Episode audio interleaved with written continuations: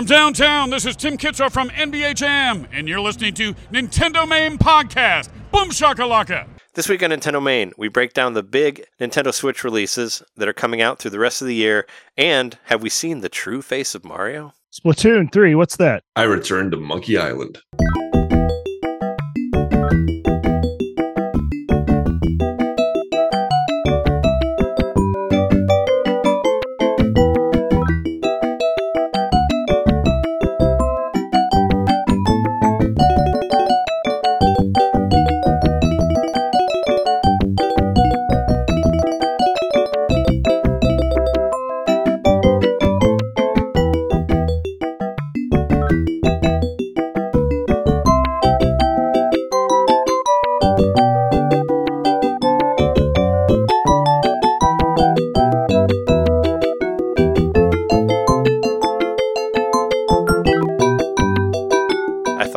I thought about putting at the beginning of it, is Tunic the best game of this year?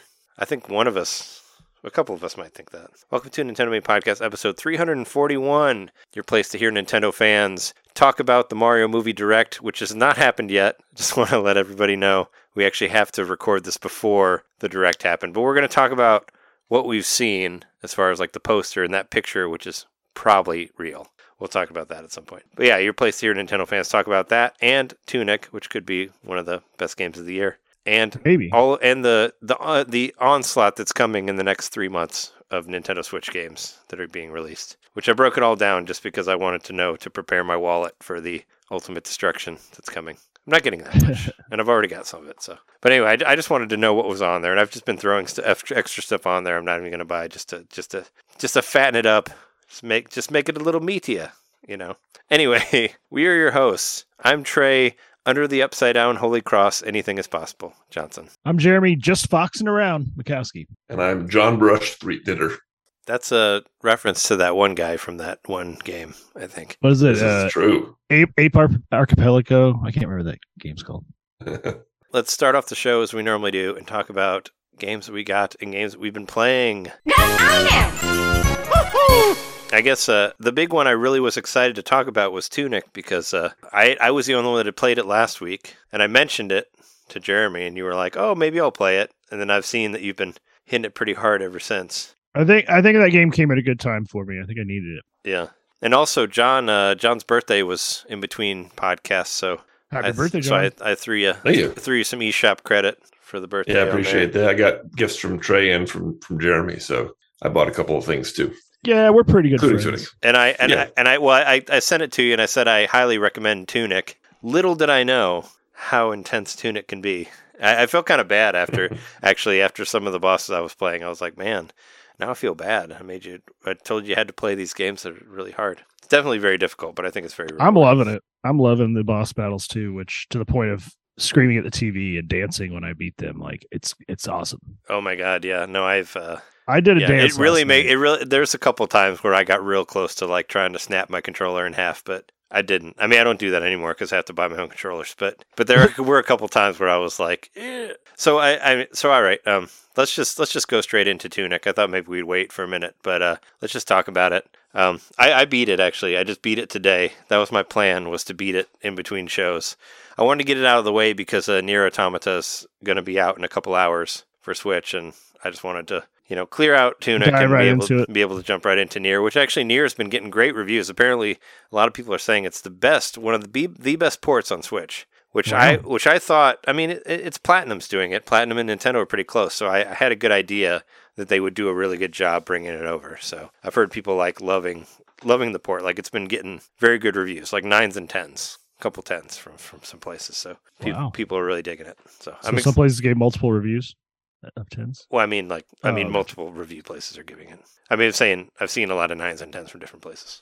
Yeah, I mean, I'm trying to remember, like, the one, I, I feel like the one that I've seen that had, was the best port was uh, that I saw, like, side by side was Cuphead.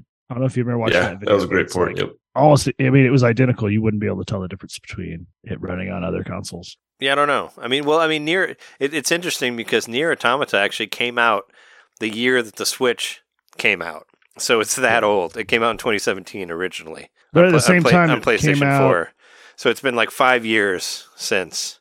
I don't know. I, I always feel, I, I felt like uh, Platinum's pretty savvy as far as like technology goes, and they work yeah. closely with Nintendo for like Bayonetta and like Astral Chain and stuff like that. So I think that they may have. I mean, who knows? Maybe they got some fucking help from uh, from the Xenoblade guys too. I don't know. you know, More I mean, less, they yeah. seem to be working on everything. So, but I figured that it would be it would be a pretty good port just because of, like I said, how much they've done a lot of exclusive Switch stuff. So they're very familiar with the system, and they've been programming for it since it started and all that. So.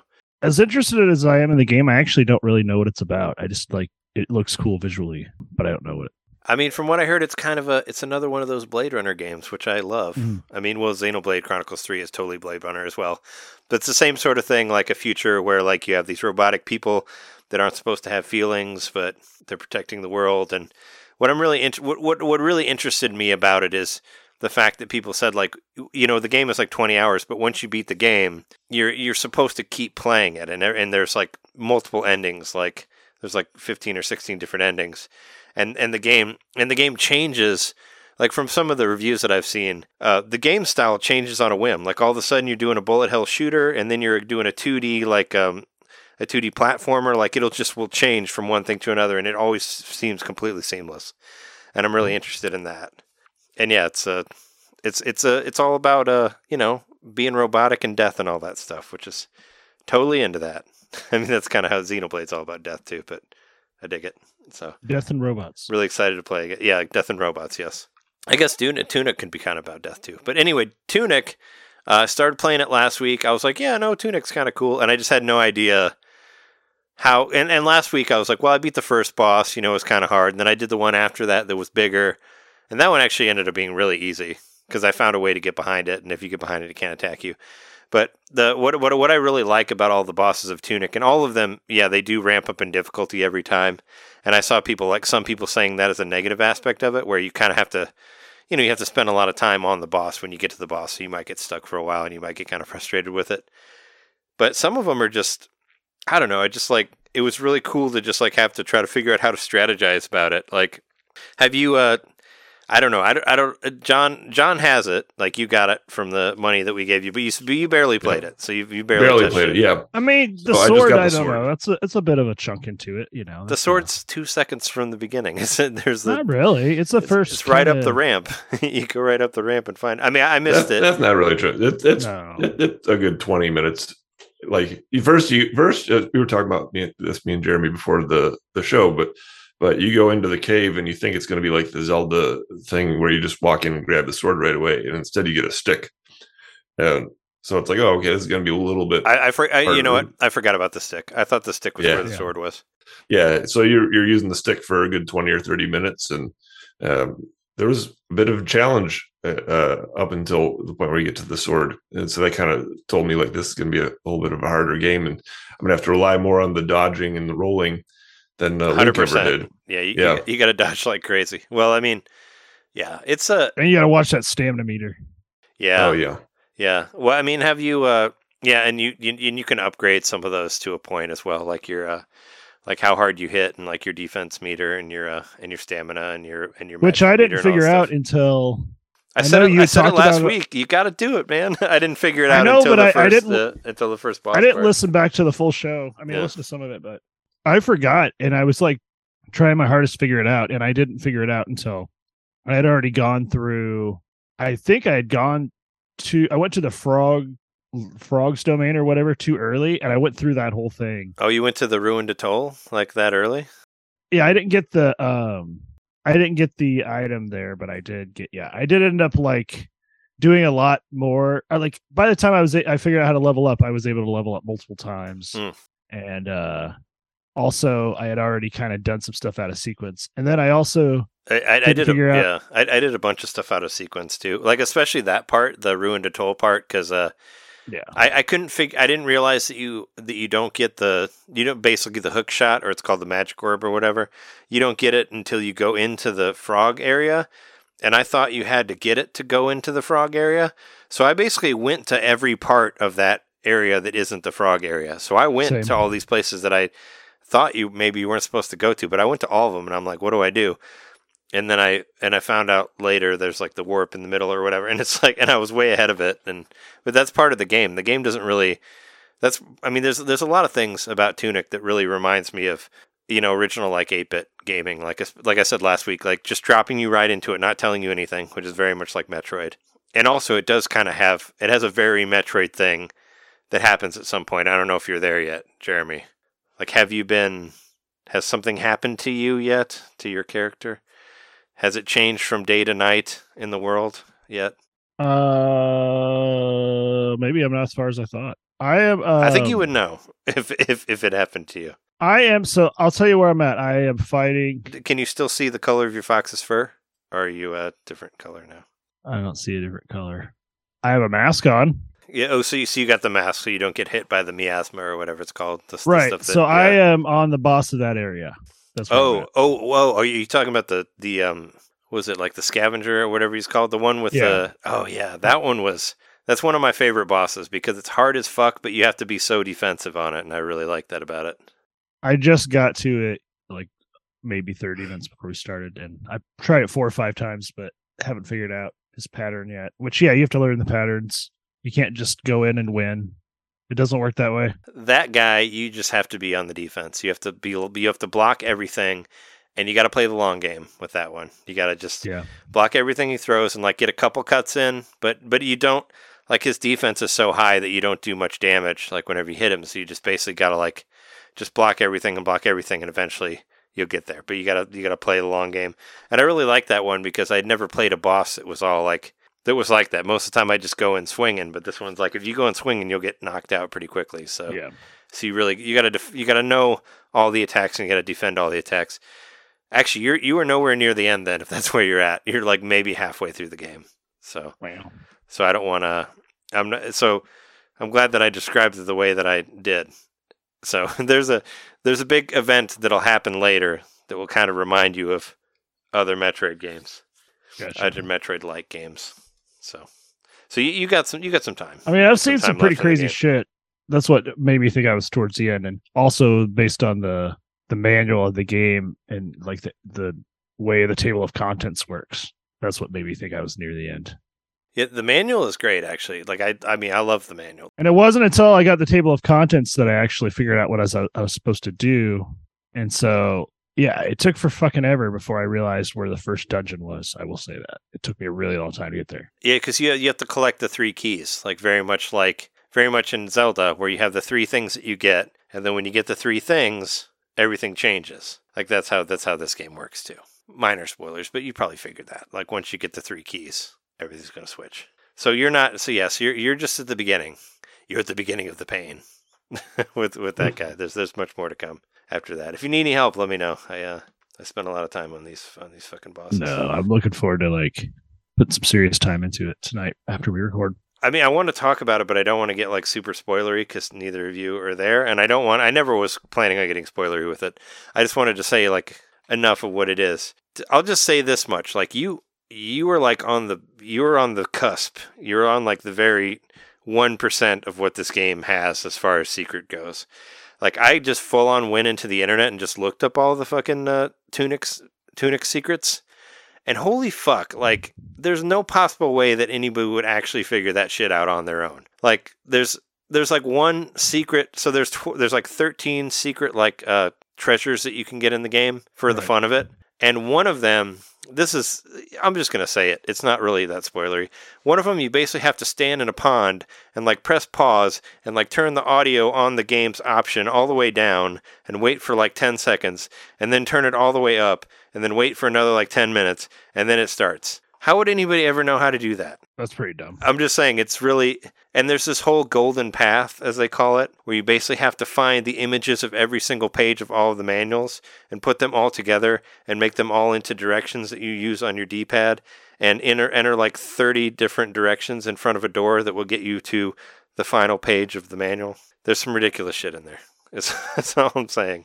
So if you wanna if you wanna find everything, you got a long time with Tunic. I just I just beat it with without the good ending and just called it a day. Is, is what I did. But well, that's what I was planning on doing. I just yeah. wanted to get through it without consulting the internet. And all the stuff that I said isn't isn't really going to make any sense to you. That's not exactly what you have to do in the in the water, but it's pretty fucking close. Like some of these well, things I mean, I are don't like care about dumb shit like that. Yeah, some of these things are like what the fuck. But one one thing I will say is something that I should have known from the beginning. If you ever see a treasure like on the screen that you can't get to and you're not sure how to do it, look at the map in your manual, because like ninety percent of the time the manual shows you how to get to it. And it'll just be a little line like drawing through the wall, and it'll just kind of point you to where you go. So find where you are on the map, and it'll show your character on the map wherever you're at. It'll it'll show you how to get to these to these treasures, and it's really cool. Talking about the map in the manual? Yeah, the manual map. We'll we'll show you where we'll show you secrets. If you know if you know what you're looking for, it'll show you how to get there. Which it was re- which I really because because I was stuck on the final final boss for a while, so I kind of did what I did in Metroid Dread, where I went back and tried to find all the potions, because you get because you can get a total of uh, nine potions that you can refill your life with as you go through. So I went back to try to hunt them all down, and I went back well, to find six right now. I went back. Actually, I only had six too at the very end, and I was like, "Well, fuck, there's nine. I sh- I obviously missed some shit." So I went back, and there's pieces. They're kind of like heart pieces, so you put mm-hmm. them together, and then you get there's like a three full... per yeah. per potion bottle. And there was like six that I missed, so I went back and I found those. And also, there's the abilities. I'm sure you found those little ability cards that are in there. Have you found those yet? That actually reminded me a lot of uh, I don't completely understand Oracle of them. Seasons thought... and Ages reminded me of that, where you kind of I can, thought like, they put were them just like your stuff. I didn't know for sure what they were. I thought they were like uh, basically relics. That's kind of what I think of them. Oh no, they do stuff, and they're very important. Actually, you you really well. I have I did yeah. find one like. Well, you found the mask. Yeah, yeah. But I the mas- mask one, is super so. important, because where you're at, you can't get through it without like without that keeping card. the miasma out of you know. So because because you run into these like um things that destroy the world, where like your life bar will go down, like you'll lose life, yeah. but it also like shrink. Which sucks. So if yeah, you don't, don't have that, that mask, they do that. yeah. So so you need the mask for that sort of thing, because otherwise it's like, well, I can't heal myself now because now I only have twenty percent of the health I used to have. That sort of thing. But and and uh, have you figured out? Did you figure out what to do with the wells yet? Yes. Okay. Because you because and you, I figured that from yeah. the I figured that out from the manual, just from like interpreting what. Yeah, manual. yeah, yeah. A lot of it'll show it to you, but the the part about like uh, doing your buffs and stuff, I I. There's like a very small section of it on the manual, and I don't think I would have figured it out. I don't understand the cards, to be honest. In fact, I thought when you got a coin, you were supposed to somehow put it inside of the card where the, there's the hole in the card. Oh, that's what I thought yeah, at I first. And then I'm like, well, that doesn't work. I don't know how to do that. And then, yeah, I was like, well, a well, a coin, that kind of makes sense. And then I looked at, figured it out in the manual as well. Yeah, you throw a certain amount of coins in the well, and you get, and you can have more cards at you on you at once. That's basically yep. what happens with that. So I'm at three of those right now.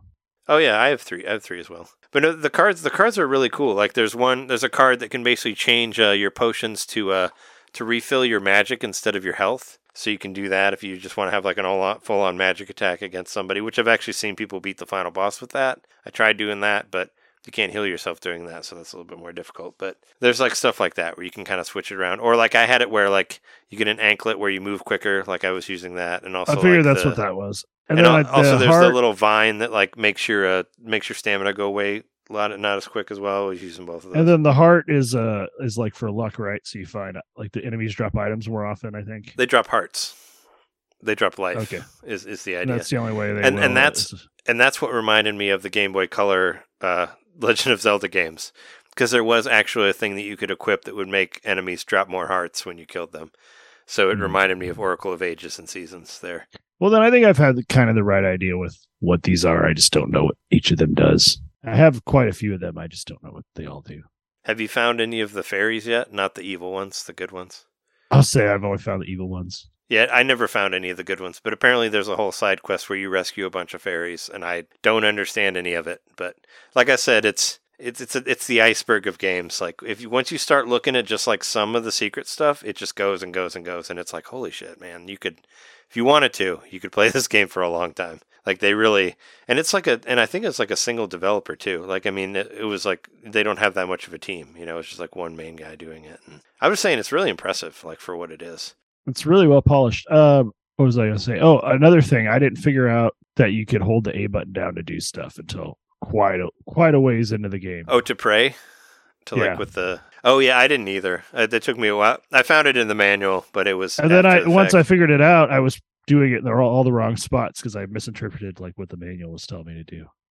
Oh yeah, yeah. There's there's those big well you know there's those big like obelisks. Yeah, I that, figured like, it out. Re- react Eventually, to it or whatever. But... but yeah, it took me a while to figure it out later. But what's cool is you can go back to the ones that you were at before and unlock new passages and stuff like that. Yep. Through that. Another thing this game does really well, and it, it reminds me of um, Castlevania, like the uh, Metroidvania type games, and also like uh, Zelda, uh, Link's Awakening specifically. You open up a lot of like quick travel paths, and in, in the sense that like yeah, I was gonna say, did you you'll figure throw that out? out? A, you'll throw out a bridge, and then now you can like oh well yeah, yeah I figured oh. that out too. Yeah. But uh, no, but I'm just saying, like, you'll go through a really difficult area and you'll be like, fuck, but then, like, yeah, yeah. you'll drop a little rope down, and then that takes you right back to right by the save point, and you can go save and then come right back up. Oh, yeah. Keep yeah. going sometimes. No, that's really good. Actually, that first that first boss that I had trouble with, uh, the, what was it, the, the the captain or the guardian or whatever it's called, the one in the mm. west in the west garden, yeah, you can drop that little like rope down, and then you can just kind of go right up there without getting hit, and then that's really cool that mm-hmm. you can do that. There's a part later of uh, minor minor minor spoil, it's not really gonna spoil anything. Th- I remind this reminded me of you, Jeremy, because there are, are invisible enemies later, which reminded me of what you said. I've run into them because, like I said, I went, I kept going through all these areas I wasn't supposed to yet. I've oh, so through, you've seen them? Okay, yeah. I've gone through that whole area, and I the just graveyard. Get, yeah, I've gone through that whole area as far. Oh, as Oh, I didn't know. I, I didn't know you could go there in the daytime. Yeah. Okay. Well, I, I never, I never went there until the event that happens that won't be named, which happens later. Anyway, uh, they, yeah, that's the same sort of thing. Like I, I got to the graveyard part with the invisible enemies, and I was just getting killed, and I'm like, I'm like, ah, I don't really like this. But then I found a ladder that I knocked down, and I could avoid all of the invisible enemies and go past them all. And I was like, okay, well, I accomplished something, so I feel better now. And I and they've done that really well, like where you can find ways to, yeah, find, you can kind of make your own shortcuts within the within the game. And I was going to ask you, I guess you already figured out the the gold plated like. Uh, fast travel and all that stuff that's in yeah, there. Yeah, I figured that out. It took me a while to figure that out as well. You do eventually get a page of the manual that... Yeah, it'll show you all of it, show you where everything goes. And and even in the far corner, there's an extra one, which you will do later, that's in the manual, but it doesn't say what it is yet. But no, I, I love that manual so much. And it's a... I just... It's so cool. It's just a cool idea. It's like, think about playing like virtual console stuff and looking at old manuals. Like, just imagine... if those old manuals actually meant something to the game. And I think that's so cool, like how they did with this, where it's like, you know, it's it basically the manual is the only type of story for the game is reading, yeah, is reading the manual, like what you, you know, otherwise yeah. it doesn't really tell you anything. And that's kind of how you figure out what you need to do. And, and it'll show you, like when you find a little secret door or whatever, if you look at the manual, it just shows it flat out there. It's like, oh, well, yeah, there's a door there, but you can't see it because of where the camera angle is and all that. But I'm glad, I'm glad that you've liked it. I'm glad you've been into it, because uh, I thought it might be one that might, you know, that might work for you. Yeah, I was like, uh, not feeling super great. Um, I talked about it a little bit last week, just a yeah. friend passed away and stuff. And I wasn't feeling that great. And uh, I went to bed pretty quick after we got done recording last week. And I woke up and I just was like, I don't, I, I just can't work today. Like, I was feeling pretty sick too, to be honest. Like, I had a headache and stuff. So I called in. I don't call in very often, but I called in and I was at home and I was like, you know what? I'm going to play Tunic today. And I just started playing it and it, It was great. It took me to this little world I could escape to, you know? And the soundtrack. You need that little diversion just to process things like that. This is yep. the kind of game. It's also very, uh, in my brief experience with it, it's very meditative and serene. Mm. At least, at least the, at least the opening part.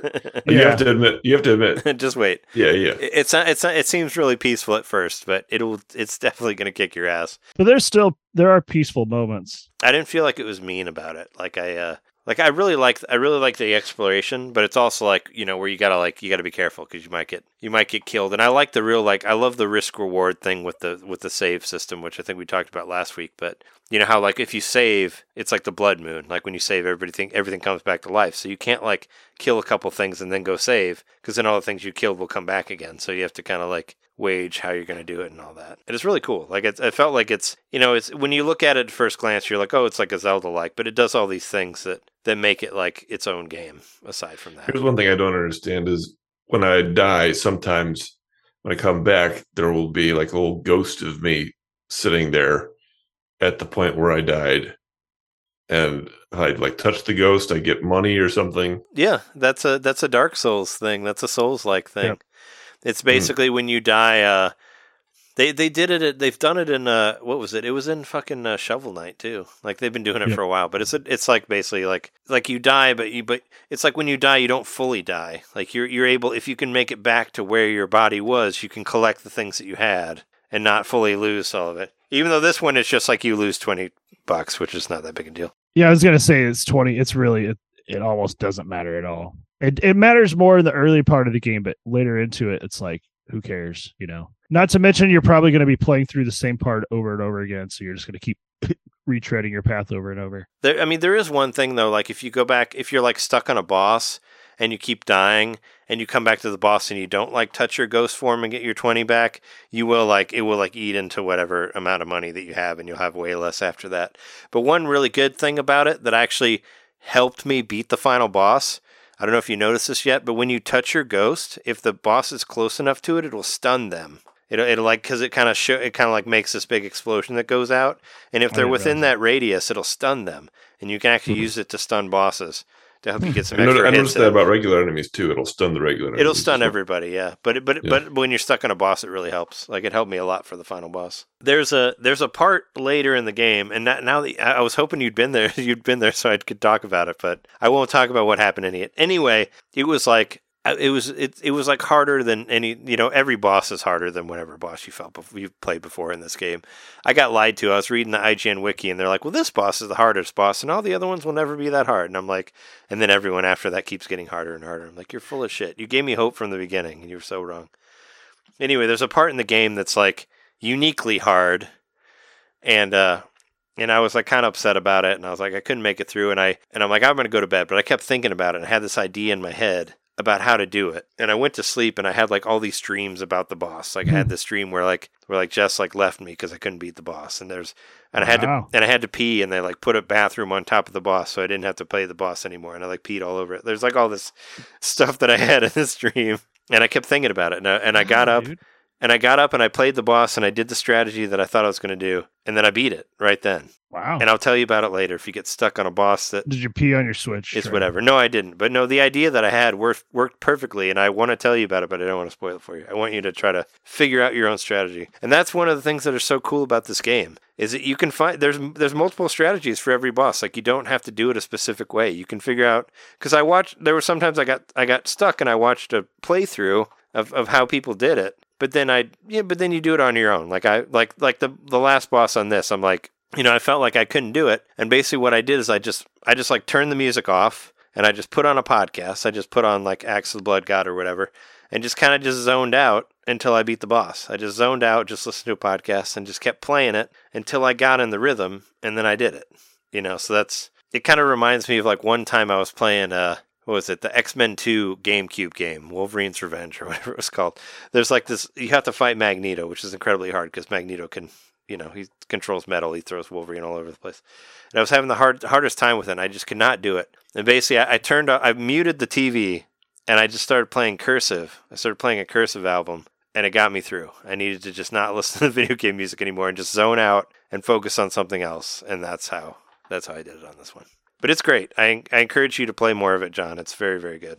It's a very good game. Oh, yeah, I definitely will. It's very rewarding. I feel like some some of that harder stuff, it just. And and, and it's and challenging, the way I've but, been, it, but you feel like not cheated on it. Yeah, not looking stuff up has been really great, uh, and just kind of piecing it together sort of the way you think the developers maybe wanted you to, and also feeling dumb for like overlooking really silly things, but still not. I don't know. I never got like super frustrated or stuck.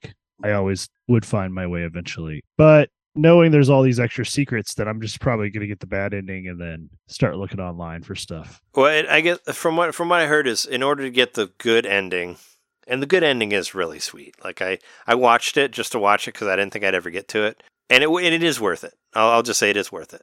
And there's a little bit of a, it's a kind of like a Majora's Mask ending. That's all I'll say. There's there's a little reminiscent of that game in there for me, but uh, but I guess what, I think what you have to do is you have to find all the secret fairies, which I could not figure out how to do that even with looking online, and you have to find all the manual pages, and that's how you beat, and that's how you beat it with the secret ending. But I mean, re- still, regardless of that, the game is great. And uh, have you have you figured out the Holy Cross yet? Do you know what that is? Like what my middle name was? No, because that's in the manual as well. It's basically it's. It's a series of directions that you push on the D-pad to open certain doors that can't be opened that are oh, called the Holy Cross. But they, but it's in the doors. It's in the manual. Like, and I'm pretty sure you have the page because you get the page pretty early. It just shows your character sitting on a rock, and it shows the. And I didn't look this up. I found it in the manual, and it shows you what you need to push, and it will open certain doors. and there was like a door that I kept putting the I kept putting the directions in, and it didn't open. And then I realized that the door was flipped, so it was the upside down Holy Cross. So you had to do all of the moves backwards the other way, and it opened. And I'm like, this game is fucking genius. Like seriously, like the yeah, I don't know, like the, the depth of this of the secrets in this just keep it's they're mind boggling, as I put in the notes. But that's great. I was saying it's a puzzle game that makes sense. You know, like the puzzles don't seem obtuse. They once you figure them out, they they, they fit in the context of the gameplay. Exactly. Yeah. It's a, you just have to think about it, and and like I said, the, the the answer is right in front of you. Like when you're like, I can't get to that that uh that like I was saying, I can't get to that treasure. Look at the map in the manual. The map in the manual will show you how to do it. You just have to look at where you are and where the treasure is. And it will be just a little line behind the wall, but it'll show you exactly where it is. And I noticed that later when I was tracking down stuff that I found on the internet, I looked on the map and I was like, wait, it was on the map the whole time. I didn't have to look at the internet. It's on the manual. It's right there. Like they're giving it right to you. You just have to look for it, which I think is really cool. This is a game for manual enthusiasts. Remember, there was always the yeah. kids who would read the manual thoroughly, you know, bring it to school or whatever. Yeah. And there was kids like me who never read the manual and just dove right into the game. So yeah, I'm gonna have to train myself. It was, it, I mean, it's all. It was almost like uh, it was like Ready Player One, almost, right? Where they like where they have to look behind the lines or whatever to figure out however they won their shit and that. Like you got to drive backwards. You got to find some fucking reference to Monty Python at some point, and that's how you win. Isn't that how that movie works, or how that? I watched. I don't remember the movie so much. I blocked it out. I watched part of it. I watched part of it while I was waiting, waiting for wrestling to come on at my mom's house, and I was like, man, the C G I looks really bad in this. But but that's but I realized enough that yeah, it's all about like looking behind the, well, like the Golden Path stuff is pretty much like, oh, you know, in the corner over there, like Tunic's like elbow, there's like an S down there, and that S actually means something. Like that's how you find figure out the Golden Path. It's like just looking between the lines on everything and finding like secret codes and everything. So yeah, it's kind of got its own sort of like uh like what would you call it, like conspiracy theory stuff in there, I guess. But it's great. It's a great fucking game. Like I. It's as as like as like um annoying the bosses were. Still, when I was playing, I was like, "This game is great." I'm like, "This game is good. This is a really good game." So I mean, yeah, I'm glad you were able to dive yourself into it, Jeremy. And if you ever need, I know you're not looking for help, but if you need to, need help, let me. I know. mean, I might eventually ask, but I've been thus far, I've been figuring it out on my own and enjoying doing that. Yeah, it's very rewarding, frustrating. Well, frustratingly challenging, but rewarding at the same time. So.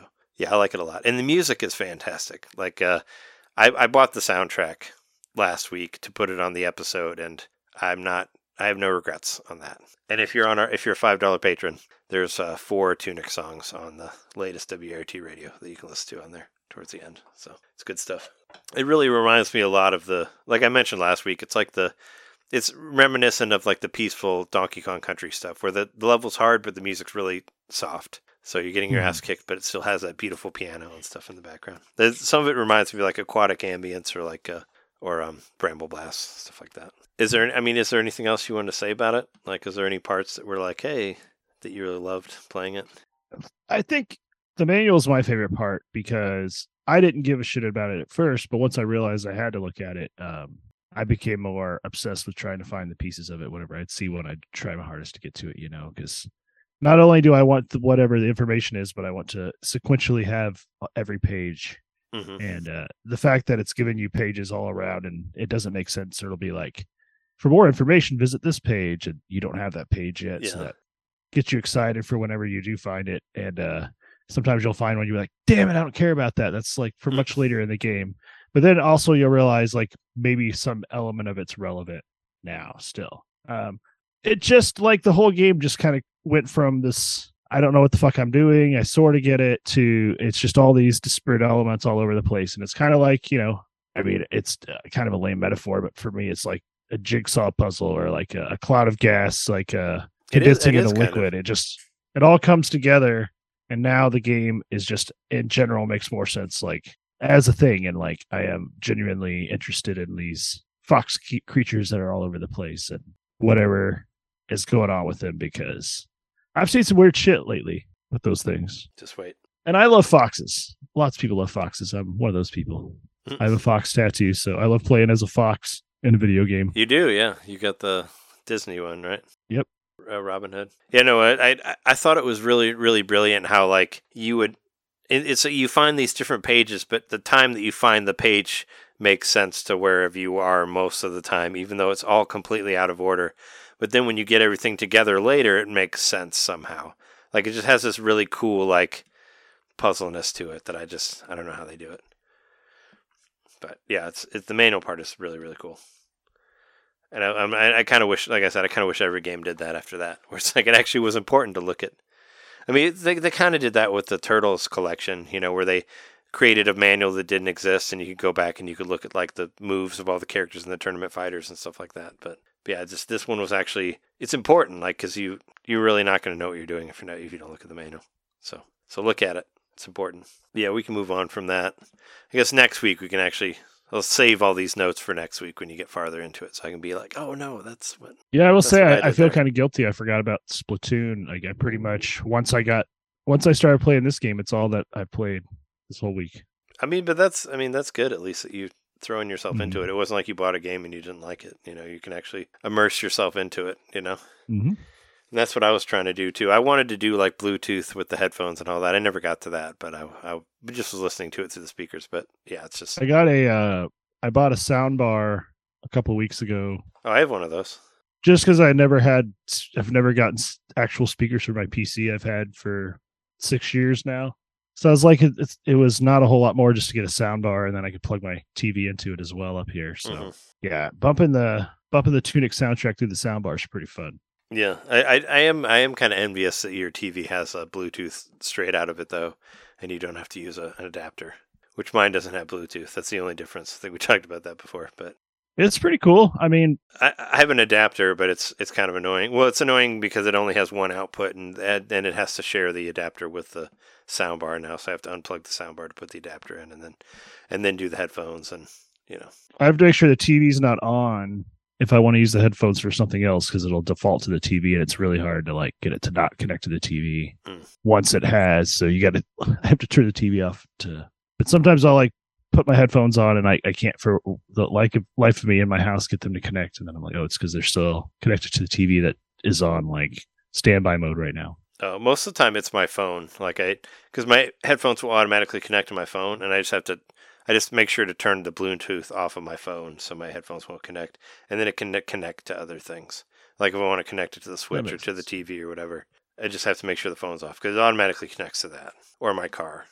You know, well, that's my phone, not my headphones, but whatever. Anyway, uh, if you've said enough about Tunic, why don't we talk about uh, the uh, those uh, that other game, um, Monkey Island? Oh yeah, so the other game that I bought this week, and the reason why I haven't played as much Tunic, is uh, Return to Monkey Island, which is a game that I've been looking forward to since uh, it was revealed. I love point-and-click adventure games. Like that's one of my one of my top genres. And uh, I've said it before on the show. Like I always felt like like this was something special, like especially on P C. Like it was a game type of game that I could only play on P C, and and I thought that that was um, that was interesting to me. It was. There were types of games that you could really focus on the story and develop characters and have a real cinematic experience with jokes and interesting plot developments. And that's what I loved about these games. That plus the fact that you could play them in a more uh, relaxed state of mind. Like, and this that's true of this one too. Like you can just, at the end of the day, you're stressed, you turn on Return to Monkey Island, and you're going to have just a good time with the, Being being drawn into this world with no pressure, nothing's going to come come to kill you. Just relax and have a good time solving these puzzles. And it's it's a fun game. It's a really fun, uh, great first person. Uh, excuse me, first person uh, point and click adventure. I remember, like you remember, a couple weeks ago, it made the news that some people were harassing Ron Gilbert over the visuals of this game. That that was like months ago. That was like a few yeah. months ago. It was whenever it was, it was a while ago. Yeah, it was whenever it was revealed because the I think it was mostly because the style wasn't the same as the original like uh, LucasArts style. Like it wasn't that like pixely characters and all that. It was more like well, originally cartoon. The game was from thirty years ago, and so it was pixelated not by you know a stylistic choice, but by necessity. It's just how yeah. how it looked. So now with this new game, it's chosen a very distinct art style, which is gorgeous. Like these people who were complaining about this stuff, I have no idea what they were talking about. This game looks beautiful. it's like, I was playing it at my sister's house. Um, you know, it was, uh, it was our birthday this weekend, me and my twin sister. And so I was over at her house, and uh, my parents were over, and you know, I had it up on the T V, and um, my sister stopped and said, "What is this?" And she's not really that interested in, uh, she, I mean, she plays video games, but not, not as much as I do and all that. And my, my dad was interested, and he sat on the couch and was like looking at it, admiring it and stuff. It's, it's a head turner. It's very good looking. And to someone walking by, it's that old thing like from The Wind Waker. Remember when like your parents walked in, and they thought it was a cartoon or something like that. Like it's exactly like that. It looks like a cartoon. Well, people threw people threw a fit about that game too, though. Right, the Zelda fans did. At the time, they're like, "Oh my god, it looks like a cart." I thought it looked. Actually, I wasn't really sure what to think about it at first, but I mean, I, th- I thought it looked really good. This game looks looks gorgeous. Like, I guess. I mean, you might compare it to something like the South Park games. Like that, that game just looks like the show, and this just looks like you're watching a movie or something, like a, a cool animated movie. Uh, I, I love it. I, I'm I've been drawn in completely to this game. I'm I'm watching a review of it right now just to see like the the way it looks, and I I feel like it it kind of looks like like you're saying, like maybe the way they originally wanted it to look if they had the ability to. Yeah, that's ex- that's exactly my take from it. Like, where, I think I said kinda, that a couple weeks ago. Right? Kind of has the same feeling, but it but the but the sprite art or whatever looks better.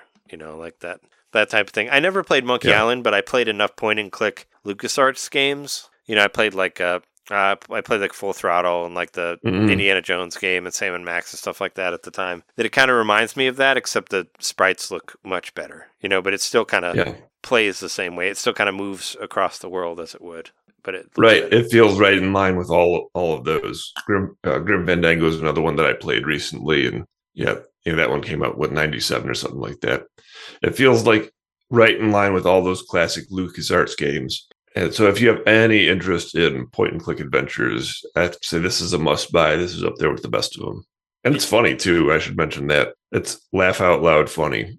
Um, there's like some really corny puns that you can't help but laugh at, like. One that happened recently was uh, I, I go into a store, and there's this, uh, among the other items in the store, there's a safe, which just kind of stands out. And so you click on the safe, and uh, Guybrush asks the store owner, like, "Oh, what's this safe doing here?" And the store owner says, "Oh, my friend gave it to me for safekeeping." Uh, like, ah, yeah, very funny. Yeah. Um, there's some other funny moments in there, too. Like, I don't want to spoil them all. But one, one moment in particular had me... It had me laughing out loud for for a good like twenty seconds. It was just a perfect setup. You think things are going to go one way, and then they go another way, and, and yeah, it's very funny. Well written, well written game. Yeah, point and clicks are kind of my dark spot now, I guess. I mean, I played them. I played them when I was in high school, but I just yeah, I can't really get my head into it now. Which I think we we talked about that before, I'm sure. But I think whenever you find yourself in a moment where you're like, I just want like a low pressure, low to no pressure. Yeah, but point and click isn't. Point and click isn't low pressure for me though. Like it's it, low pressure is different for different people. Like low pressure for me is like playing an old school first person shooter or something. I don't have to think about that because I played those for so long. But but point and click for me is high pressure because I don't know what to do, and I feel like I'm wasting time, and I feel like I need oh, to like play the one. same area over and over again to try to figure out where the fucking jerky is or whatever. You know, like the, the one dumb thing that I can't find. And it and it's well, and, and, and, and it doesn't feel that. relaxing to me. It feels stressful. So I mean. They've done a good job resolving that. You can you have a, a hint book, uh, which you get that from the shopkeeper, and, and it's kind of another funny moment where he's like, "What is this?" Uh, the shopkeeper says, "Oh, it's a hint book."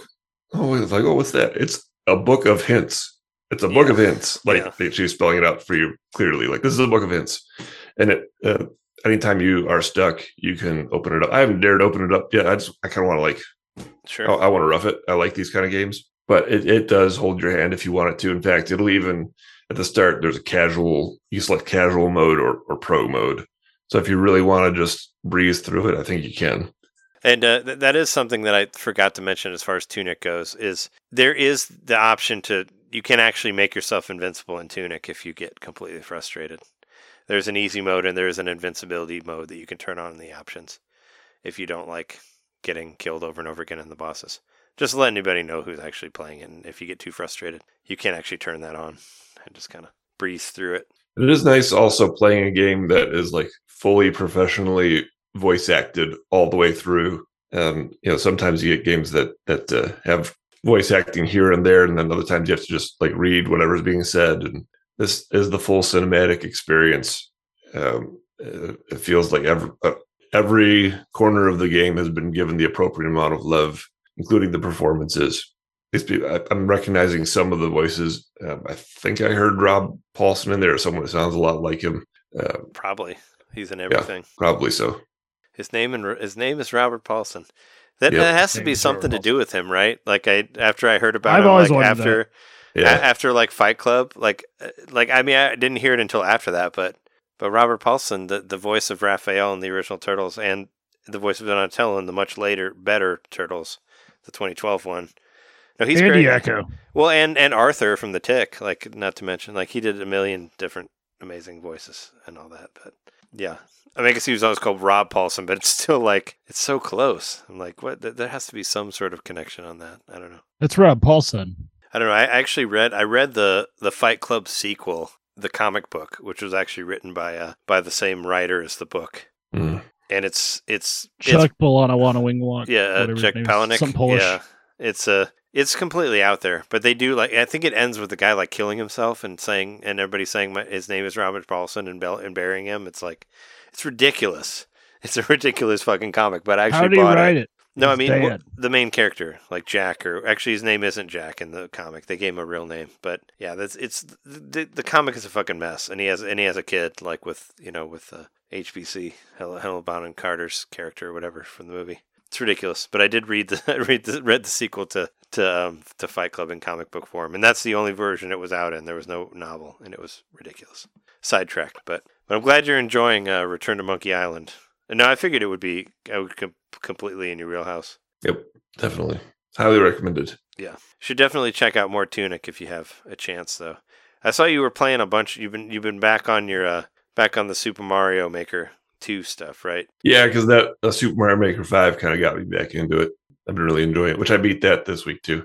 Did I beat it last week? I don't remember, but I beat that. It was in between. Week. It was in between episodes. You just started it last week. Oh, okay. Yeah, I beat that as well. Uh, I can say for sure that he did a fantastic, fantastic job. Just like I said last week, uh, making it seem like uh, like Nintendo made that. So go play that if you haven't already. Yeah, Jess and I were talking about playing it, but we haven't gotten around to it yet. But it's definitely well worth on it. The, I was wondering, I, I didn't look into it, but there was somebody on Super Mario Maker one who did actually do like a sequel to Super Mario World that we played at that time that was really good. And I wondered if it was the same person or not, but I'd have to do some digging to figure that out. But there was somebody who did like that we had played, and we had to find like the specific levels on the first, on the Wii U one. And it was really, really good. So I wonder if that's the same person.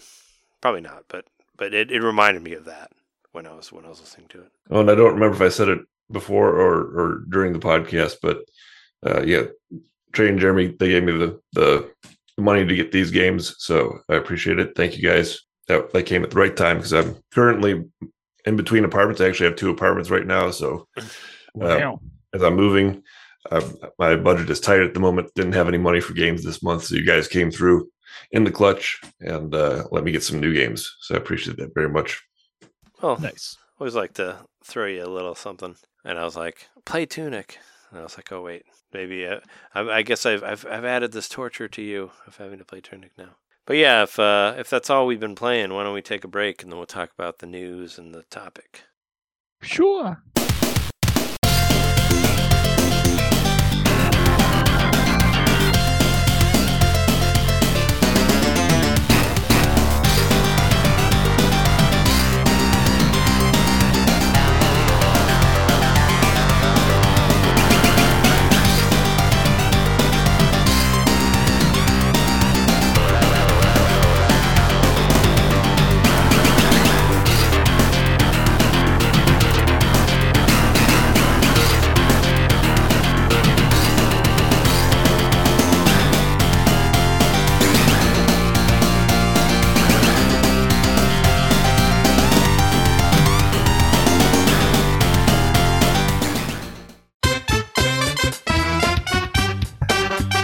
Hey, hey you. It's me, Mario. Yeah, you.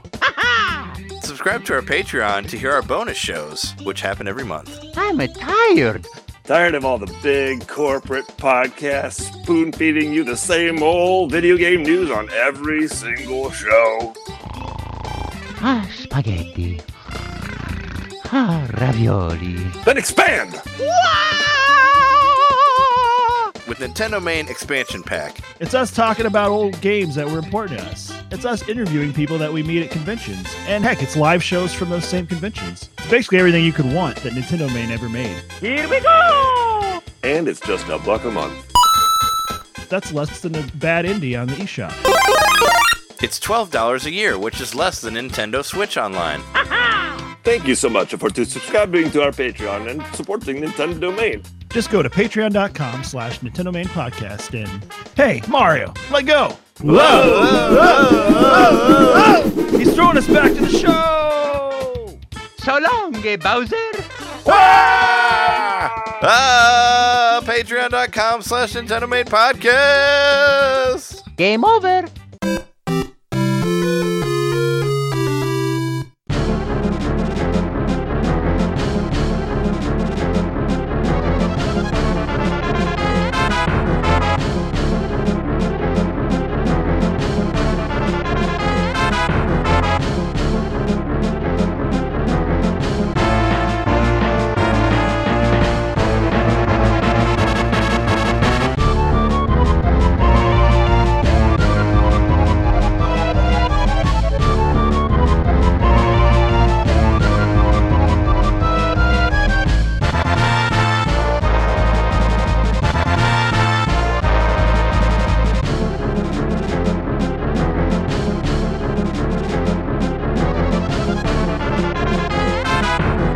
Anyway, we're back from the break.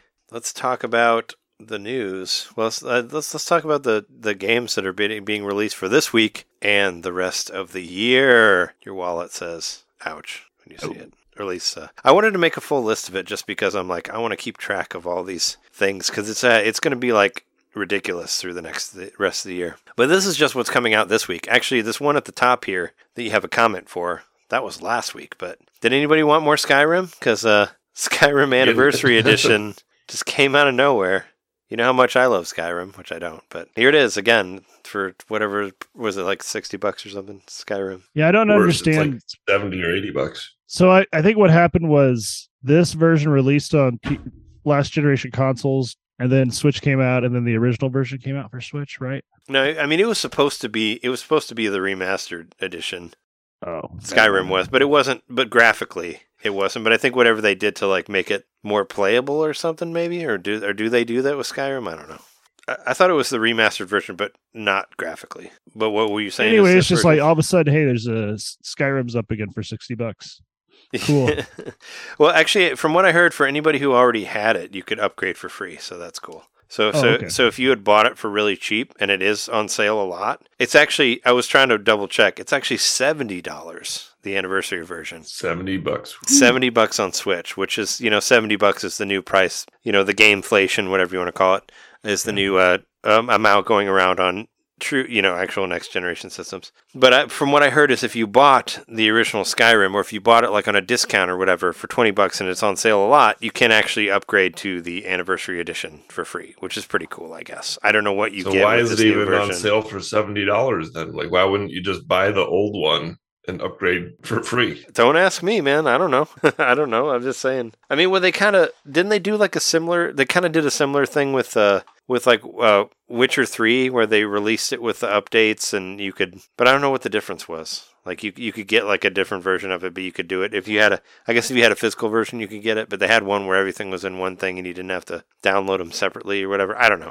Doesn't matter. I don't like Skyrim, so we just, it's fine. You don't have to talk that much longer about it. How do you know you don't like it? You've never played it. Because I played the one before it. I played Oblivion, and uh, from what I heard, nothing changed. So it's uh, the things that I hated about Oblivion are still there. That's why I don't want to, I don't want to play a thing and feel like I wasted my time. Yeah, I don't. I'm. I don't like Skyrim either. Even though I did buy it. You did um, buy it. You bought it on P S four. Somewhat recently. For P S four, you did, yeah. you did for cheap. But hey, you know you can only, you can fuck around in there.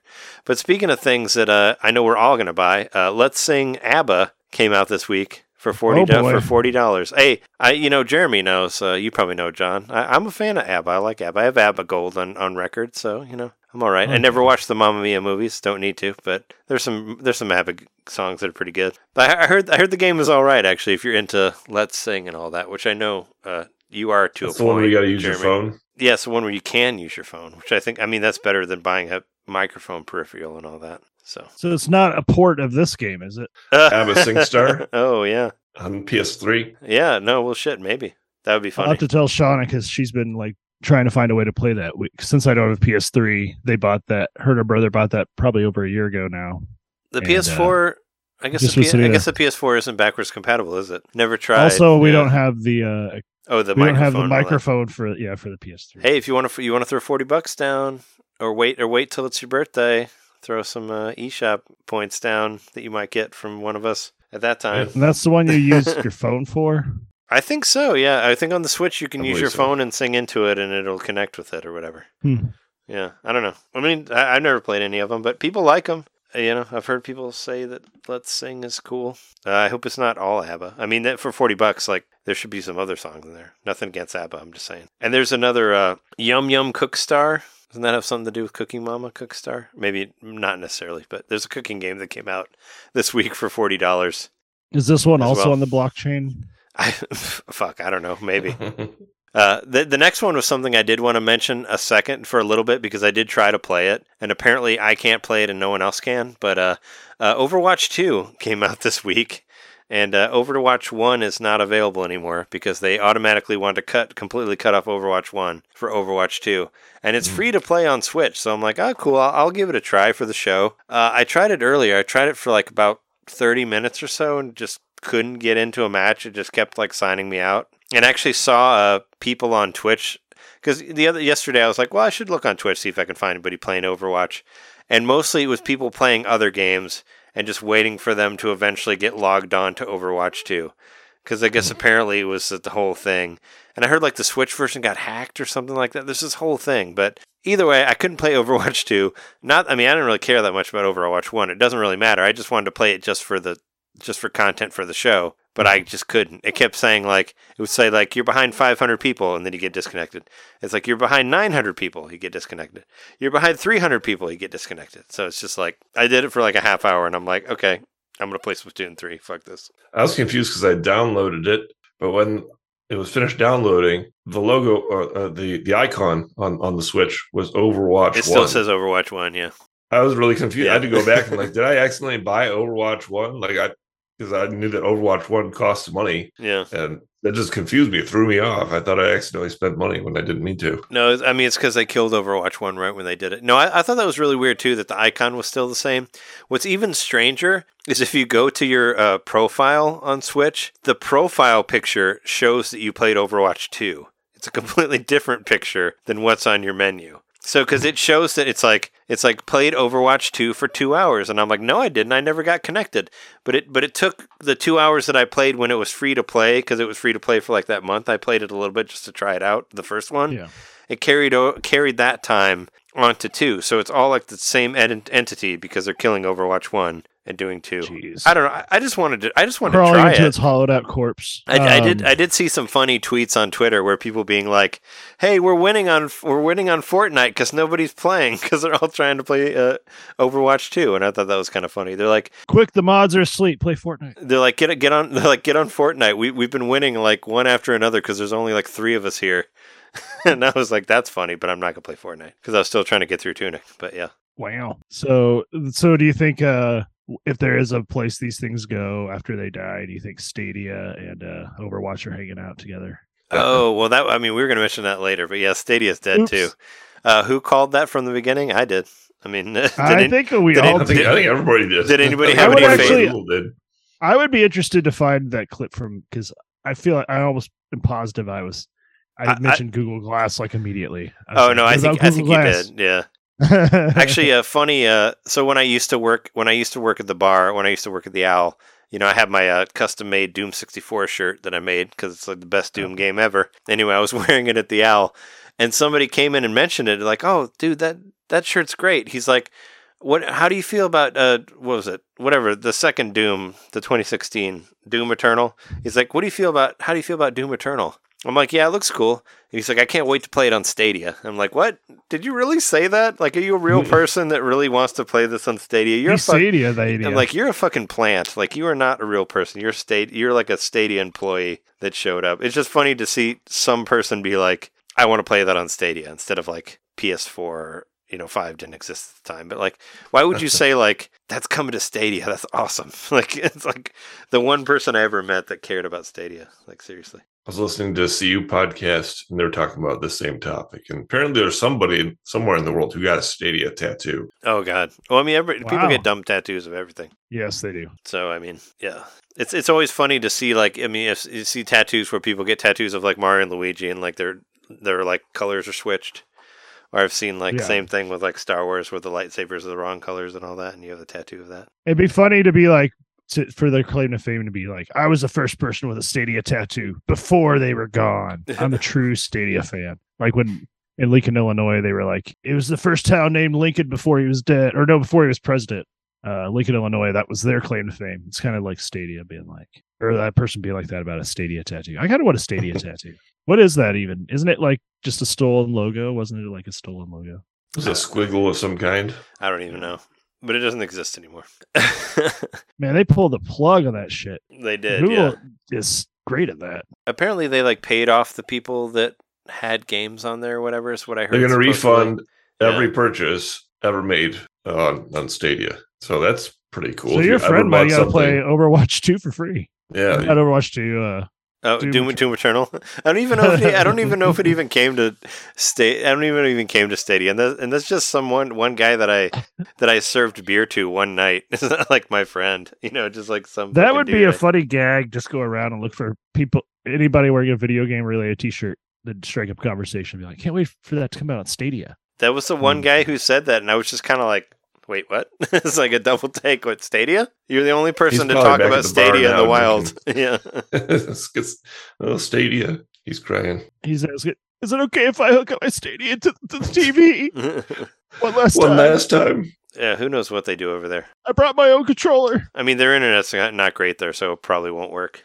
It will work less than it did anywhere else. But speaking about other games that no one cares about, uh, Alfred Hitchcock's Vertigo came out this week. I remember uh, John posting that on the news way, way yeah. back when, where it looks nothing like the Vertigo movie, but whatever. Yeah, it's a game. It's interesting. You know, it's a, it looks like a point-and-click adventure to me, so I did put it on my wish list just to keep an eye on it, and I don't know if it's going to be any good. I'll, I'll look at the reviews. See, see when it's five bucks. Yeah. I mean, it's out, so. it's out now, and nobody's reviewing it, so it's probably because everyone right now is focused on Nier Automata, which is which might be out in a half hour, maybe. That's right now. There was kind of an interesting story about Nier Automata that I wanted to mention. Uh, I thought that maybe I got hacked because I got a, I got an email from Nintendo saying that I had pre-ordered Nier Automata like a couple weeks ago, and I never did. And I'm like, holy shit, what the fuck happened?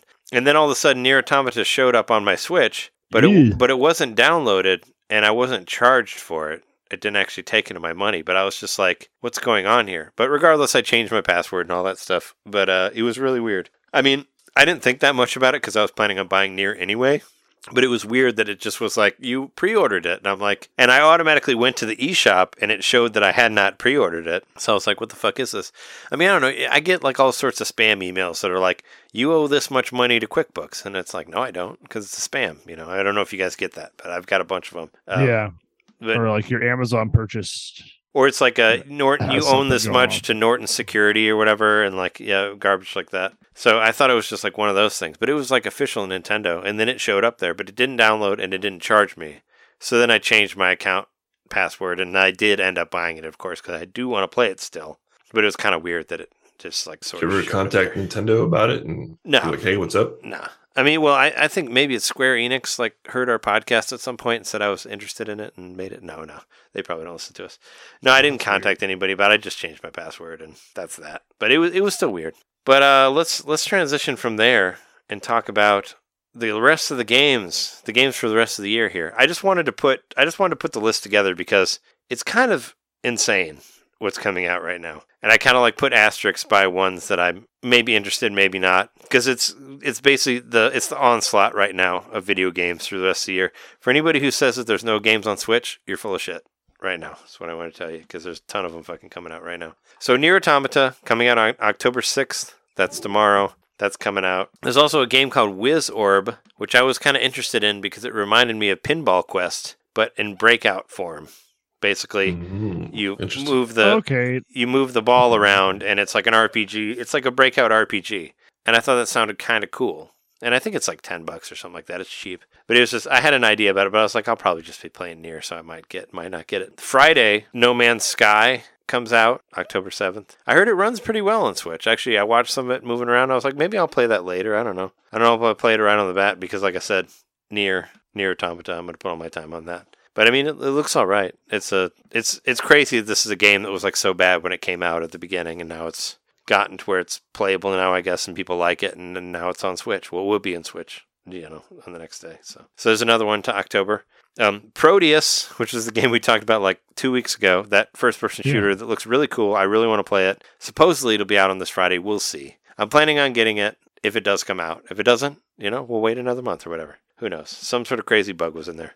Uh, Lego Brick Tales, which is, a, I guess it's a Lego game where you kind of build stuff in the video game. You build Lego stuff. I guess it would be cool if you don't have enough space to build Legos or you don't have the money.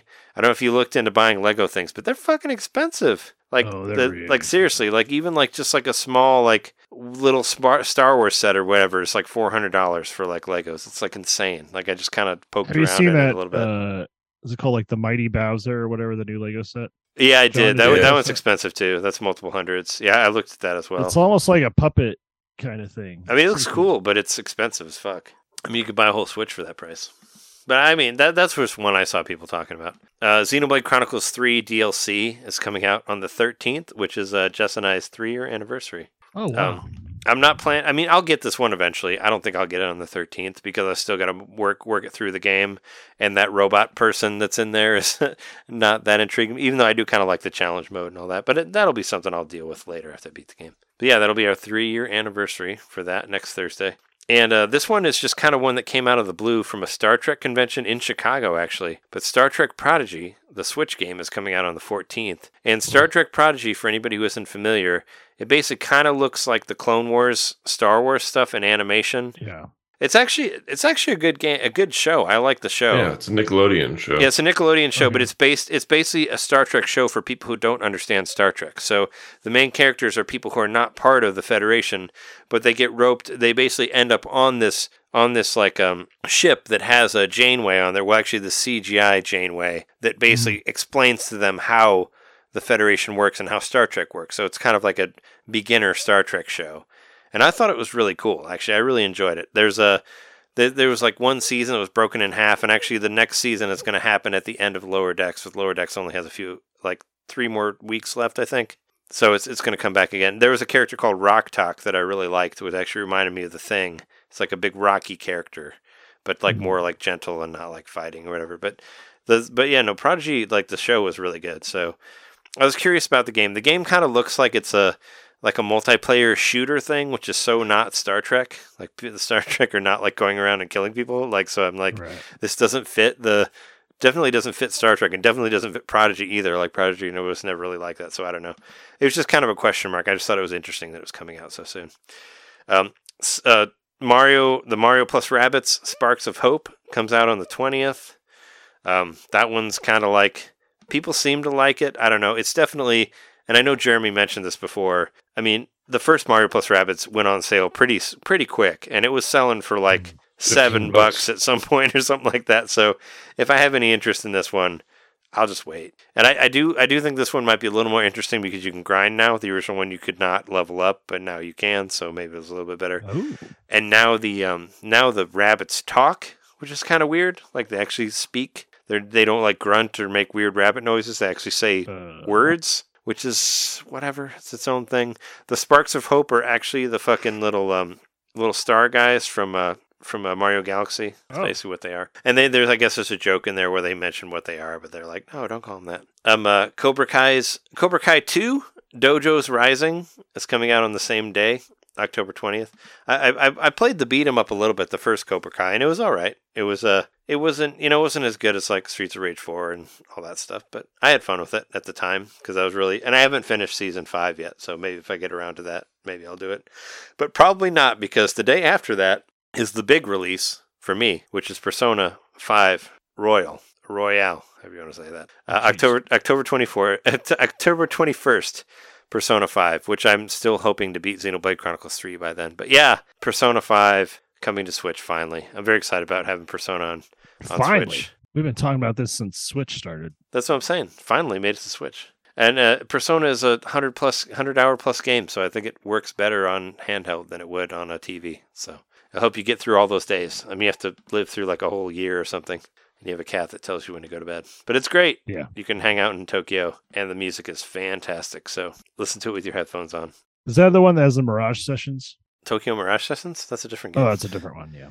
But it's yeah. in the Persona universe. It's the same company, yeah. Well, to, well, I mean, Tokyo Mirage Sessions is basically the flip of Shin Megami Tensei. So instead of S M T, it's T M S, and T M S is Tokyo mm. Mirage Sessions, plus Fire Emblem. So it has Fire Emblem, like, spirits that you use, which were like the demons from Shin Megami Tensei. But yeah, it, it is still in that world. It's the same company. But yeah, the soundtrack is fantastic. And then uh, and then after that, on the twenty-eighth, Bayonetta three. It's another one that I want to get because... It's a great release date for Bayonetta. Like right by Halloween, like three days away yeah. from Halloween, right? I mean, what what is your what are your thoughts on Bayonetta three, Jeremy? I mean, you played through one and two. Are you thinking I'm about getting buy three? It. Yes, I will get it. I'll say, feel free wanna... to chime in if anybody wants to get any of these games. Oh yeah, so far I haven't really been super interested in any of these. Uh, I've thought about No Man's Sky a, a lot, but it's another one of those things where I would just be better off getting it cheaper on something else probably than getting it on the Switch. It'll run better. Sure, but you can play it. Um, play it handheld. I don't care about nothing. That. Yeah, I mean, you don't do that, so it doesn't matter. Not no more. Not since I don't ride the bus anymore, really. But um, I do like to use it when I travel. That's the only time.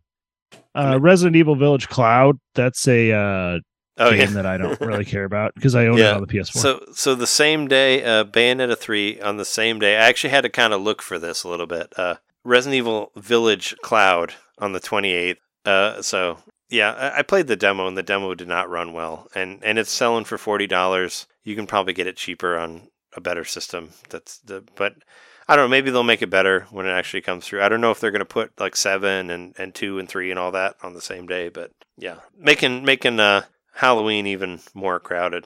Oh, and speaking of Halloween, I don't have it on here, but we definitely need to mention it. There was a game that was just, that was like just announced like a couple of days ago. And friends of ours are working on it, and that's the the Garbage Pail Kids game is coming. Oh, really? Yeah. Oh, yeah, I have that later on on, on the list. But yeah, there's Garbage Pail Kids yeah, game. Yeah, but it's coming, coming but but I think it's coming out on that same day. I think it's coming out on the twenty-eighth. Oh. So uh, no, it's, yeah, it's, it's the twenty-fifth, N E S, actually. And Switch.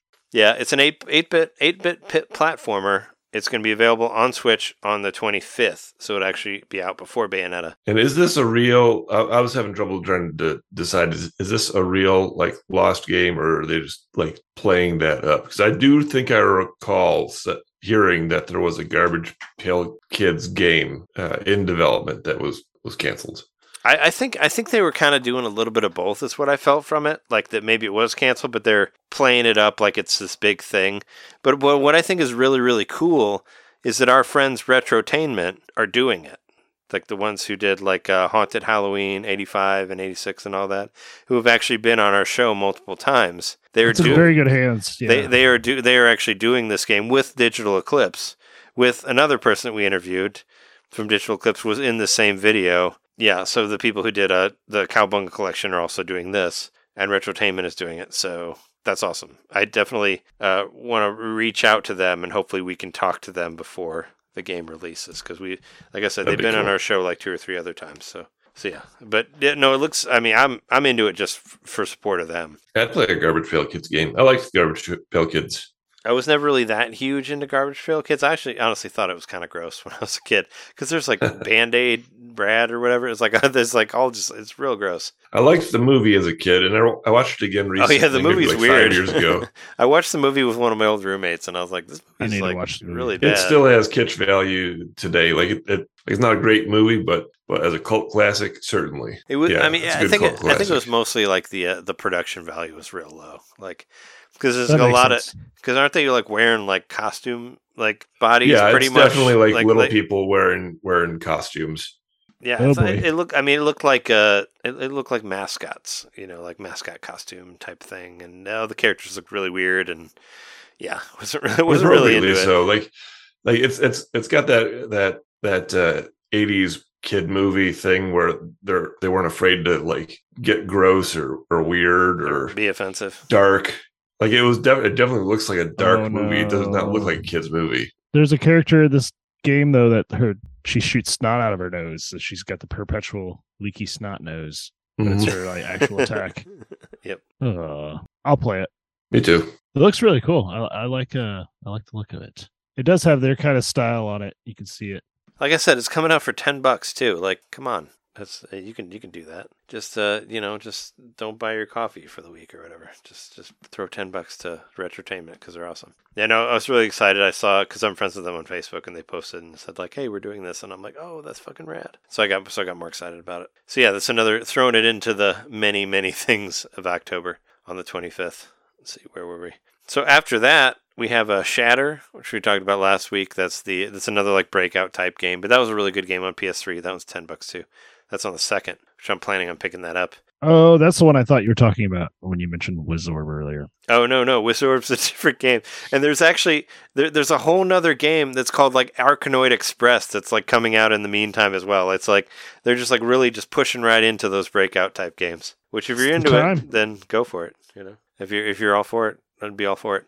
But uh, the main one coming out after Shatter is uh, Harvestella, of course, on the fourth of November. I'm very excited yeah. about Harvestella.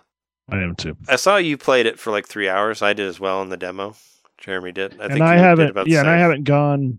I haven't finished it because I don't want to. Because I'm I'm going to be sad when it's over. So I've just been having it sit there, not quite finished. I thought the story was really good. I was really intrigued by the story. There are there are some, kind of some weird stuff for the game, but I, I'm interested to see how people rate it or whatever. But on the same day, It Takes Two is coming out as well on November fourth. That's a maybe for me. I was gonna say I know you were you were interested in that one, John. That's the the two player game. I'm kind of in- interested in it too. I mean, it would have to be you know I would have to play it online because it's two three D. Like Jess and I can't play it together. But I mean, it's I, it it like won multiple awards, so I'm definitely interested in it. So I don't know. Uh, four days after that, this one uh, I'm not necessarily interested in, but I do like following it just because.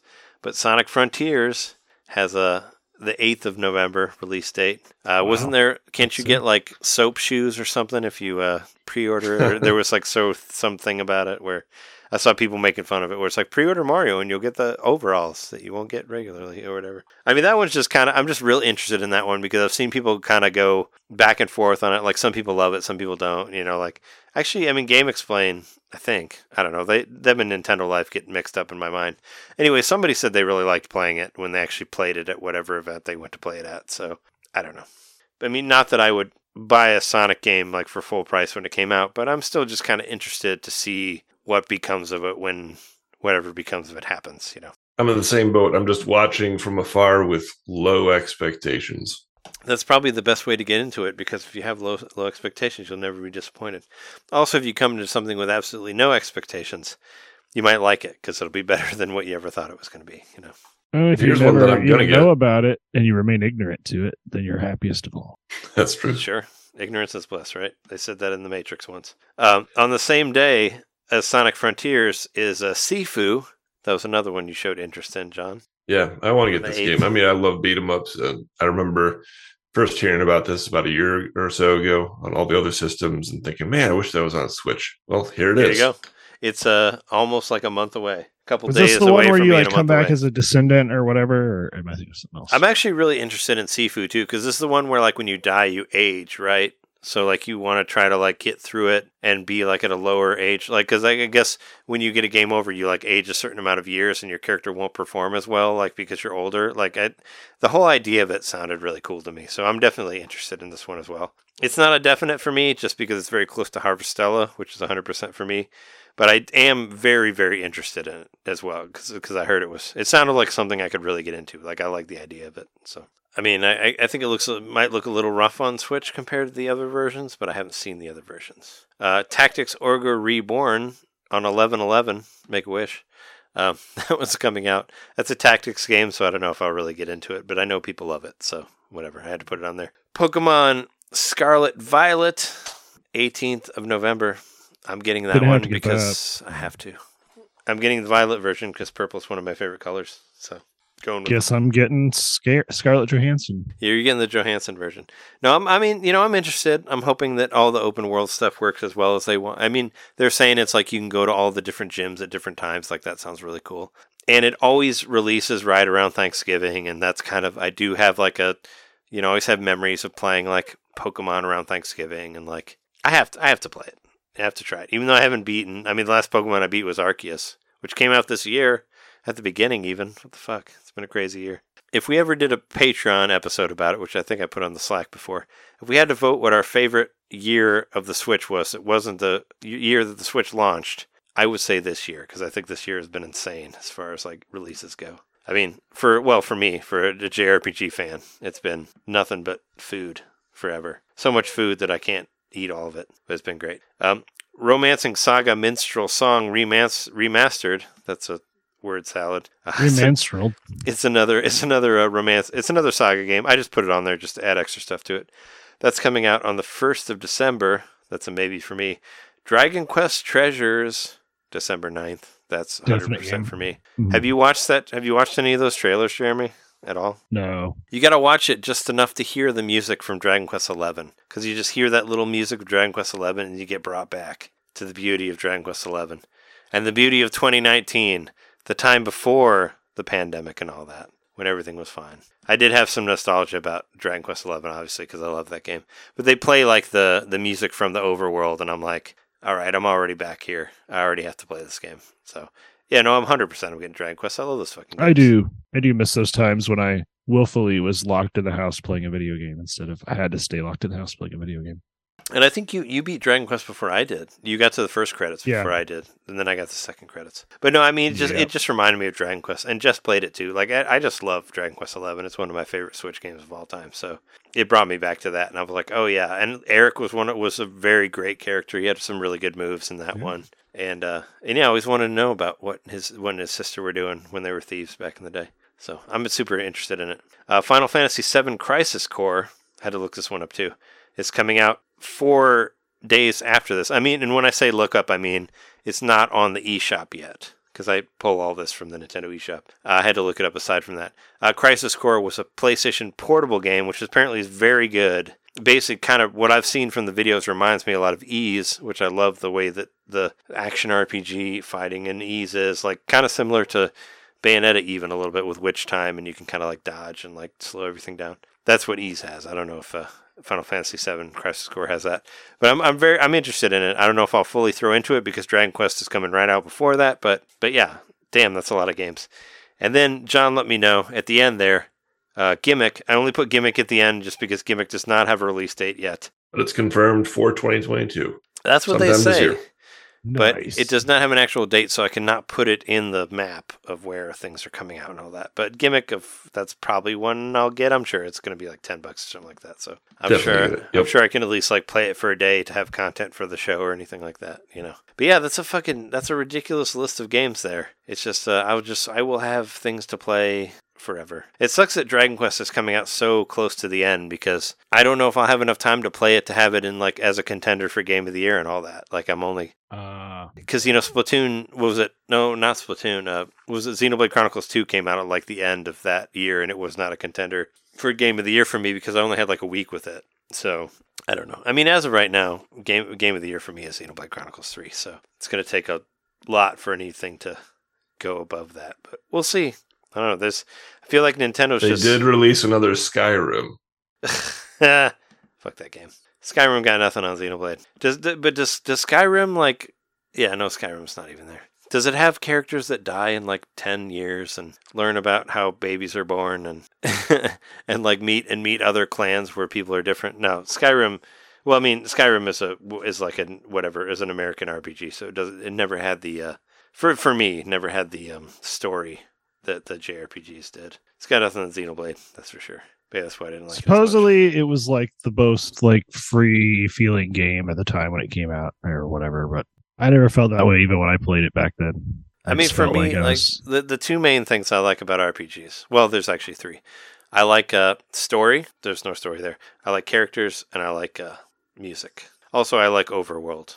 Being able to. There's definitely just... a story. Like it's there's like entire books in that game. Yeah, but read. but it's but there's the story. It's not for me. I have to read a bunch of shit. I have to oh, read like yeah. I have to read like one hundred pages of a story, and maybe I'll enjoy that. But as far as the way the game is presented to me, there's no. If you story. Like the manual in Tunic, you would love Skyrim.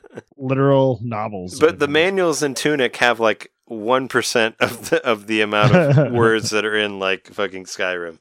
Like, seriously, I, I can just look at pictures and be like, oh, this is pretty, where well, there's no pictures in any of those. All right. So let's talk to our let's talk about our other big topic of the week. And that is the Super Mario Brothers movie, which uh, so there's going to be a direct happening tomorrow. Like I said, unfortunately, we can't record after the direct, unfortunately, which I was like, that's weird, right? They're doing a direct. So does that mean that like the teaser is going to be a little bit longer, right? They're, it's not going to be like a two minute direct, right? And- Talking to the producers and all that, and maybe they'll even have Chris Pratt and Charlie Day on or something like that. They'll make a big show of it. Uh, so I, I guess the big thing we should probably focus on on this episode is the poster. So there's a poster that's been released, and it's basically Mario, you know, standing with his back to the to the camera.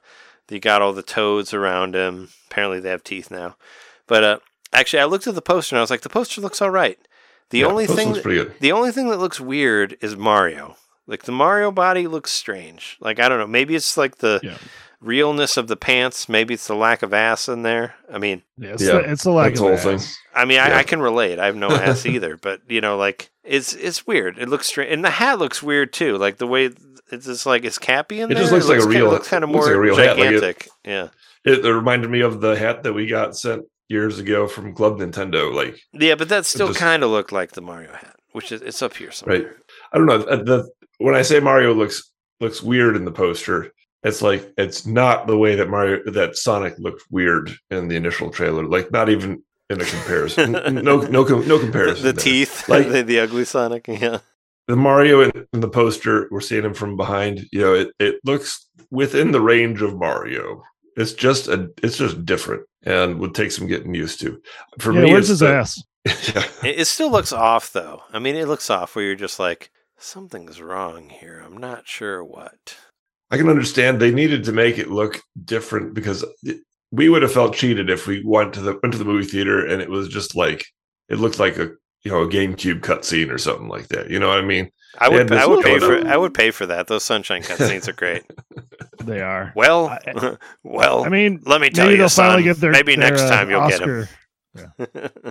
I don't know. Th- those Sunshine cutscenes are amazingly hilarious. If they put that in a movie and put it in a theater, I would go there. Even though I, we don't really go to movies anymore because of COVID. Never went away. It's still there. It's still around. Be careful. I did get boosted again, though. So, hey. But, yeah. I don't know. I'm, and then the, the other thing was that we we... maybe I've seen what Mario's face looks like because there was supposedly yeah. a leak through McDonald's. Some some McDonald's employee posted McDonald's causing leaks. Never heard of it. Well, didn't they didn't they leak uh, Supersonic as well? I saw somebody mentioning that on Twitter. I maybe was just so, talking about like bodily leaks. So what do you? I mean, and, what do you? What do you think about this leak? I think honestly, I think it's real. I want to see it. Talking about like how we. Uh, I mean, I could just just Google Mario leak McDonald's. You'll find it anywhere. Um, talking about how we no, were... I found it. Talking about the poster and how we were looking at Mario and how his body looks weird. Uh, just look at the front of Mario there, and the front of Mario looks weird, too. So it kind of fits in that same, you know, like uh, uncanny valley-ness of the back of Mario from the poster. So that's probably what it is. And just imagine Chris Pratt being Chris Pratt, and there you go. Which is what you got there. Oh my god! For me, the the front view, it just kind of looks like like his proportions are a little bit more human versus versus the usual Mario. Like his his arms are a little longer. Yeah, his head's a little bit smaller. Yeah. His shoulders are a little bit wider. He's wearing a button up shirt. He's never had a collar like under the under the overalls. Oh yeah, that's got to be him. I mean, it looks. I mean, honestly, like I mean, that looks like it. Like. Yeah. Somebody would the make that up, like smaller. Well, on a, and if you look in the back, like the, the way the gloves, like the little the part where it separates in the middle is in the same spot. Yep. I think that's the big thing for me is the gloves look the same as they do from the back, so it's kind of like. Uh, we also uh, have to keep in mind that this is a. I mean, this looks like you know not the best quality uh, picture.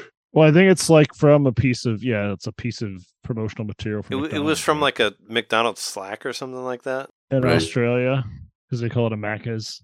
His mustache doesn't look as bushy. Yeah, I don't know. I'll reserve my final judgment for the trailer tomorrow. But just remember, this is the same studio that made Minions. Oh, he's only got. Oh no, he does have five fingers. Uh, yeah, it's got that Minions look to it. I mean, the pants. Look at that. Look at those overalls. That's Minions overalls. I mean, it's an or it's an origin story. Like, his mustache is going to start small, and by the third movie, it'll be the full mustache that you know of. And he's going to do butt, jump his exercises. Butt will, his butt will finally get there. Yeah, as he does his jumps. Princess Peach will stuff some super mushrooms down the back of his pants. You got ass. I mean, yeah, it's the origin story. And it, honestly, if, if you look at the poster and you look at the way the toads are like looking at him, they're obviously very surprised at him being there and all that. So it's, I mean, obviously it's the first movie. He's got to get there. He's got to, he's got to find the warp zone working on the, working on the, whatever. Working on the drain. Working on the drain. There you, you go. You got to give the yeah. princess a hand in the mushroom land. Yeah, yeah, yeah. We got to, we got to go back to, to that. There, there are some interesting stuff from the poster. Actually, uh, I showed this to Jess uh, the other day, like yesterday, and uh, they were pointing out like one cool on the left there, the antique store that has like the, the Mario three like uh, eight bit stuff music for sale box. There. That, that's yeah. pretty cool. Like they have the key and like the, the music box, and yeah, there's like the little uh, yeah, there's, there's there's some cool shit in there. Well, it's got the little the musical notes that you jump on as well. Also, there's the, the cheap cheap in a bag in the back there. Mm-hmm. Somebody like bought that as a you know as like a pet as or a whatever. Pet, yeah. And there's like the, the Yoshi. There's like there's the uh, Yoshi fruits, even though Yoshi has not been confirmed for the movie. I wonder if he turns into pills. I hope so. If they're going full on Super Mario Sunshine, I think they're gonna save Yoshi for the sequel. They can't have all the characters in there, right? Like but, at the very end, they're all gonna be gathered around an egg, and then it's gonna crack. They're gonna go. Ooh. Yep. That's going to be the after credits. There you go. The after credits is going to show Boshi with the glasses, and they're going to be like, what? Be, I don't know. I, I think it's, I go back and forth between being hesitant and then also thinking that there's no way Nintendo would let this movie be released if, if it was bad.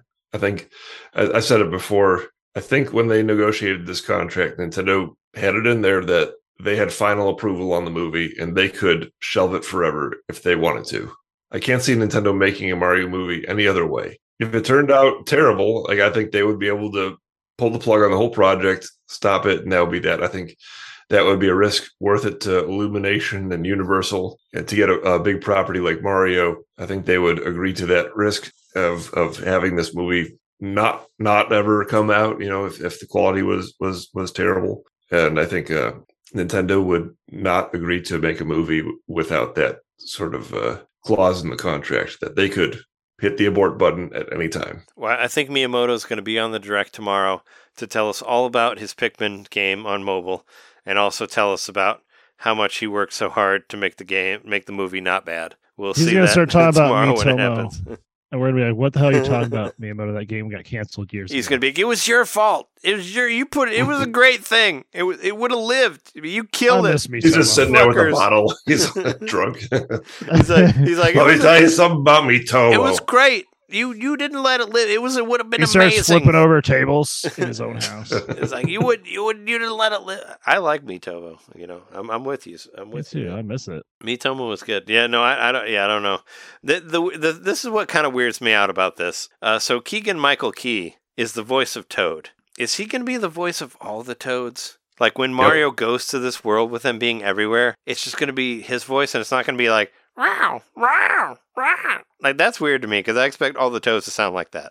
So when the Toads don't sound like that, I don't know. I mean, well, he's honestly, pretty, I mean, he's pretty good with voices, but no, I mean, I'm, I'm not, I'm not, dig- I'm not saying he's any. Maybe it'll, maybe he'll Robin Williams it up and do a lot of different voices. I think he'll do a bunch of different voices. I mean, no, yeah. no, he's a great actor. I'm just saying, like, it's just like it's hard to, like I said, you know, doing video game movies is difficult because you expect people to sound a certain way.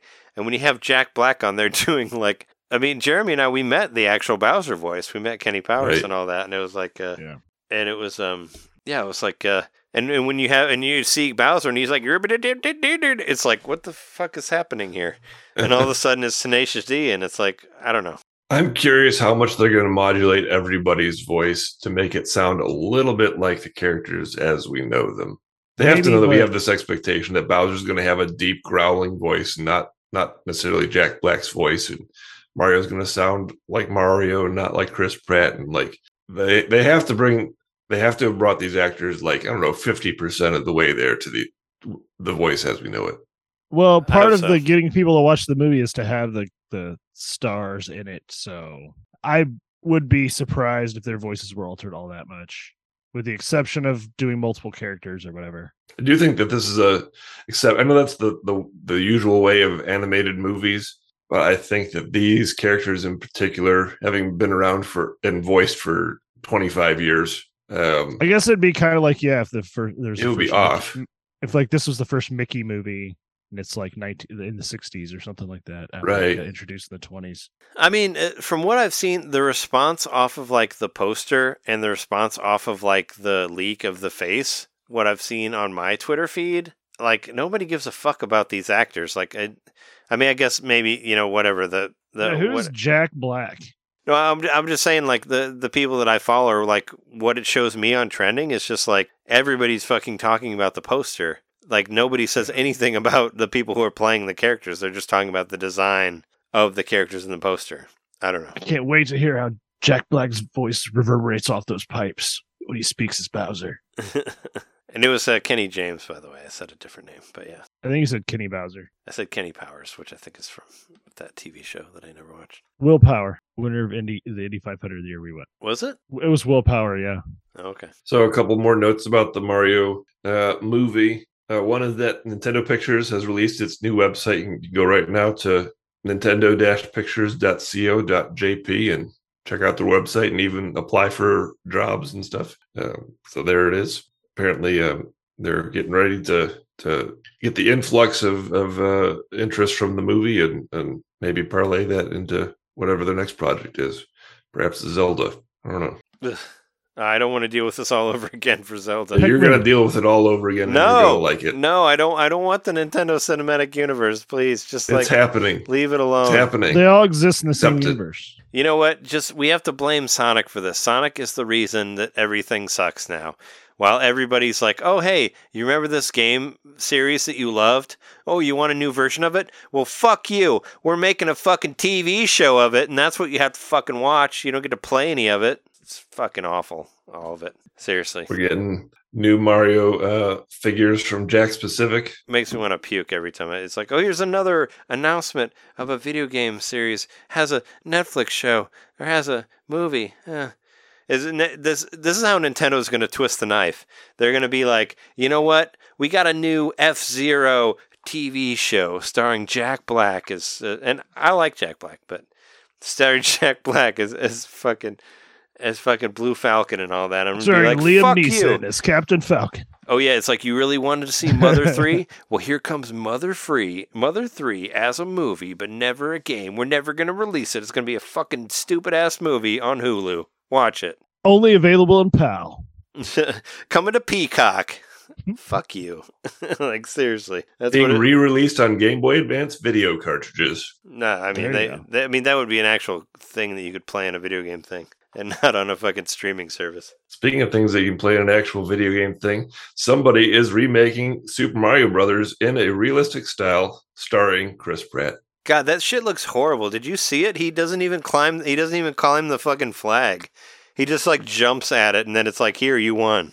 I think that's kind of the point, though. It looks like fucking garbage. The part where it, it's, I mean, it's Chris Pratt in three D running around as Mario. Yeah, but that's, but they spent the, the amount of, they spent the amount yeah. of time to make the fucking like whatever H D like uh, the H D poly, polygonal version of Chris Pratt, but he can't fucking slide down the fucking flagpole. Come on, I don't. I watched the whole fucking thing and it looked like shit. It, it's like oh, it's, it's like one guy though. Pretty impressive for one guy doing it. I know, but, but, but you like could at least like kind of make it look like the game. I mean, it's like, oh yeah, the graphics are cool, but it looks nothing like Mario. Like it's like I don't know. It's like they're not. You're not moving the way that Mario would. Like slide down the fucking flagpole at least. Come on. It's like yeah. watch, watching a shitty high budget movie that has no plot. Maybe they really wanted to do it, and there's a re- some reason why. Just for just yeah, to yeah. get recognition on the internet, like most things. Yeah. Speaking of getting recognition on the internet, Ed Sheeran has released a new Pokemon music video. Who's that? Like, seriously, who the fuck he's, is that? He's a pretty big artist. Yeah, he's pretty popular. So he's really, he's like, so uh, he's tall? He's like nine feet? No. Yeah, he's eighty feet tall. Never heard of this guy before ever in my life. Well, this video has five point eight million views. Good for good for them. Yeah, he's a uh, he's just like a he's a songwriter, so he just writes a lot of stuff and he performs some of it, and then other people perform a lot of it. So he just makes a bunch of money because he keeps writing them hits. This is an official collaboration for probably, for probably uh, younger than our uh, than the people who listen to this podcast. It's an official collaboration with the Pokemon Company, so it's an official Pokemon music video. Looks well done. Celestial. I did not watch it. Yeah, he's probably around the age of who someone who would have grown up with it, so it makes sense that he would uh, get all songy about it as a songwriter. We should mention stuff that that uh, people who listen to this might care about. Um, Killer Queen Black is getting shut down completely, the online, at the end of November. We all yeah, we all owned and played that game. Jeremy even yeah, like that's, uh, oh, that's my birthday! It, wow, it. Another reason to be sad about my fortieth birthday. Killer Queen Black shuts down. Yeah, it's uh, apparently they all things must pass. From what I was reading into it, and they were saying that it was uh, because it was a it was like a subsidiary of Amazon or something like that, and they're just like completing completely shutting it down. They can't really do anything about it. It yep. runs, yeah, yeah. Something about how what's running the game is an engine or a, a service that Amazon provided that they're shutting down. Here's a quote from the company. They say, "This is not something that was planned or foreseen. Killer Queen Black was built on top of Amazon GameSparks, the service that provides back-end functionality for our game. Unfortunately, Amazon decided to shut down the service on the thirtieth of September. Uh, we moved mountains and spent a treasure to migrate to a different provider, but ultimately the task amounted to an almost complete rewrite of the game. That's just not in the cards for Liquid Bit at this time. We're working on plans to open source the game, and hopefully, with some luck and support, it will rise again in the future." So I know the game has a lot of fans, and yeah, you know, that's sad. This is part of uh, you know the world we live on. We live in now with online games; they go away. Yeah, eventually. I was just—I mean, I haven't played it in a while. I just—it was just kind of out of nowhere. But yeah, it was like uh, it was a fun game, and it was cheap. Like, yeah, it was worth the money you spent. And if I remember correctly, it's the only one when I captured video. Yeah, with uh, with talking in there. That's what I was trying to say earlier. You can hear the people, yeah, complimenting me for doing well or whatever. It was nice. That was my one experience with the uh, public voice chat on the Switch when I accidentally left it on. Um, some guy was berating me for not doing the right thing, and just in the middle of the match, I shut him off, and that felt pretty good. Oh, that's right, yeah. I remember when Splatoon one came out, and people were like, Splatoon one has no voice chat. Buy it one hundred percent on Wii U. Like, there's a whole thing people saying that. It's like, no no voice chat, buying it right now. Kill Queen Black was cool. You know, I, fe- I, I, I felt like I was going to get into that game more than I actually did. And uh, I, there was a period where I played it for a bit. I think my total playtime was only something like maybe, maybe ten hours, maybe. But I felt like um, it was fun to get into. And then, um, I don't know, there was a certain curve where, like, people got really, really good at it. And I fell behind the curve. And so I just went on to other things. Yeah, I mean, I mean, there were like leagues of it at uh, at Logan Arcade down the street from where we're at. Like, they had leagues where people come in and play it. And yeah, I just, uh, I don't know. I mean, it just, I played it. I played it like we all played it together. And I was like, this is cool. But I just, I don't know. All online games are just competitive stuff. It's just not really for me. And they do say uh, there were there were some extra some extra paragraphs in there that, that they said um, just. Just like just saying people like just thanking everybody for putting as much time into it as they did, and and you know, and being like, hey, this is only so much we can do as an indie developer. And they and they I guess they at the end there they did say that they were able to secure a two month extension, and that's why when it was shut down at September thirtieth, they actually got it to go through November thirtieth, which is pretty good for what it is, you know. So hooray to them. We should do one more. There's a Hitman three thing on there, too. Do you want to? Oh, there's Hitman. Let's do two more then. So, yeah, uh, Hitman three, that the freelancer mode got delayed until uh, January of next year. That's unfortunate. I was looking forward to that. That's supposed to open the game up in a big way where you can uh, travel around the map and you're chasing after somebody from territory to territory, and you're, you're building up your arsenal along the way. It sounded like a cool uh, remix of the the traditional Hitman formula. I was looking forward to that, but I guess I'll have to wait till uh, January twenty-sixth of next year. What was uh, what was the other one that you wanted to say? The other one, uh, I think we can end on this one.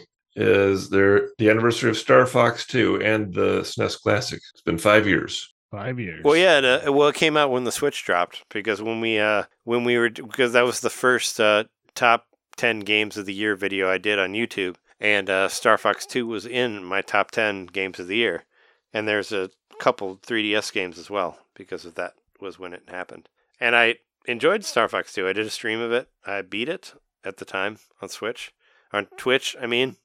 And it was cool. And then, yeah, it was later put on Switch. And it just like, kind of blew my mind, especially because I was so into uh, the um, Star Fox Command on uh, D S, and I didn't realize how similar they were until after I played it. I was like, holy shit, it's the same fucking game, except it's a uh, sixteen-bit. So it was uh, it was ridiculous. There was one more thing I wanted to say before we go. Oh, yeah, uh, just because this game is so near and dear to my heart, the developer reveals that Nintendo had censored a uh, location a Marvel location from the Super Nintendo game Spider-Man and the X-Men and Arcade's Revenge, which has an incredible soundtrack. Uh, Tim Fallon was on that. I think it's kind of funny because the the, the location that they censored was Murder World, because Murder, Murder World, World Murder World is a place that Arcade goes to. Yes, that's a villain. That's a that's an X-Men villain named Arcade, who, guess what? He puts you into video games in real life, and he can kill you. And when you die in games, you die in real life. I thought it was kind of funny. There was another thing that was posted on Twitter, which actually nobody reposted in news or whatever, but somebody actually showed like the original like outline for Spider-Man versus the X-Men, and like it just showed like the original notes of it when they were developing the game, and like they're like, well, Apocalypse like moves too much over here. He doesn't do enough mutant things, or like why is he not doing this? And I read through a bunch of that, and it was pretty cool for me. I was like, oh yeah, because that's a game that I bought specifically for the soundtrack, because that was the only way I could hear that, because there was no internet at the time. I guess there was A O L, but there's not as much. But I love that game just just for the soundtrack. It's not a great game at all, but the music is fantastic. And at the time, you know, as, as comic book fans, we didn't have the Marvel Cinematic Universe. We didn't have we didn't have much to go on. So any vid- any video game uh, comic thing we had was you just had to play it and you had to cherish it. And you had to be that's just all you had there, and that's what you got. All right, is there anything else? There's nothing else, right? I can't think of it. Do we need to talk about? All right. So that's going to be, that's the end of episode three forty-one. Thank you so much for listening. If you like hearing us and you want to hear the ultimate countdown of all the Nintendo systems and handhelds, the ultimate ranking, we did a very epic Patreon episode. And if you want to hear that, go to patreon.com slash Nintendo Main Podcast. And of course, if you want to hear all the music, all the thirteen songs that are included in that episode, go to that same website, but, but donate at a five dollars level. And you can hear the W A R T radio wrap-up where we play all the intros and outros of the music uh, of that and the expansion pack. And it's a it's a good it's a good meaty one here. I think Lance would appreciate it if you're in Xenoblade Chronicles world. So anyway, it'd be like, this is meatier enough. Anyway, listen to it. I think it's great. I really enjoyed making it and all that. And check that out. Um, and uh, you can find us on Twitter at... You can find Jeremy and I at jmaxstack and at Nintendo underscore domain. You can also find us at youtube.com slash Nintendo Main Podcast and twitch.tv slash Nintendo Main Podcast. I'll stream soon, soon enough. And yeah, thanks everybody for listening. We've been your hosts. I'm Trey Johnson. I'm Jeremy Makowski. John Litter. And we'll see you next time. See ya.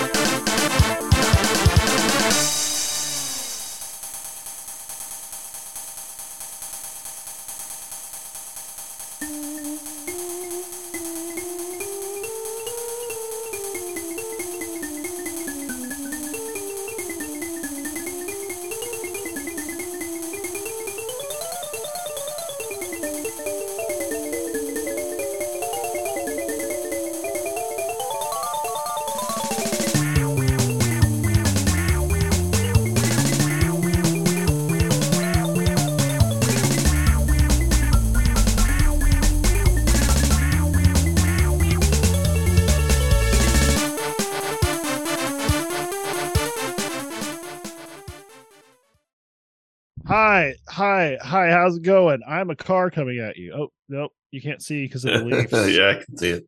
This week on Nintendo Main, we broke da- This week on Nintendo Main, we break down the big Nintendo Switch releases throughout. This week on Nintendo Main,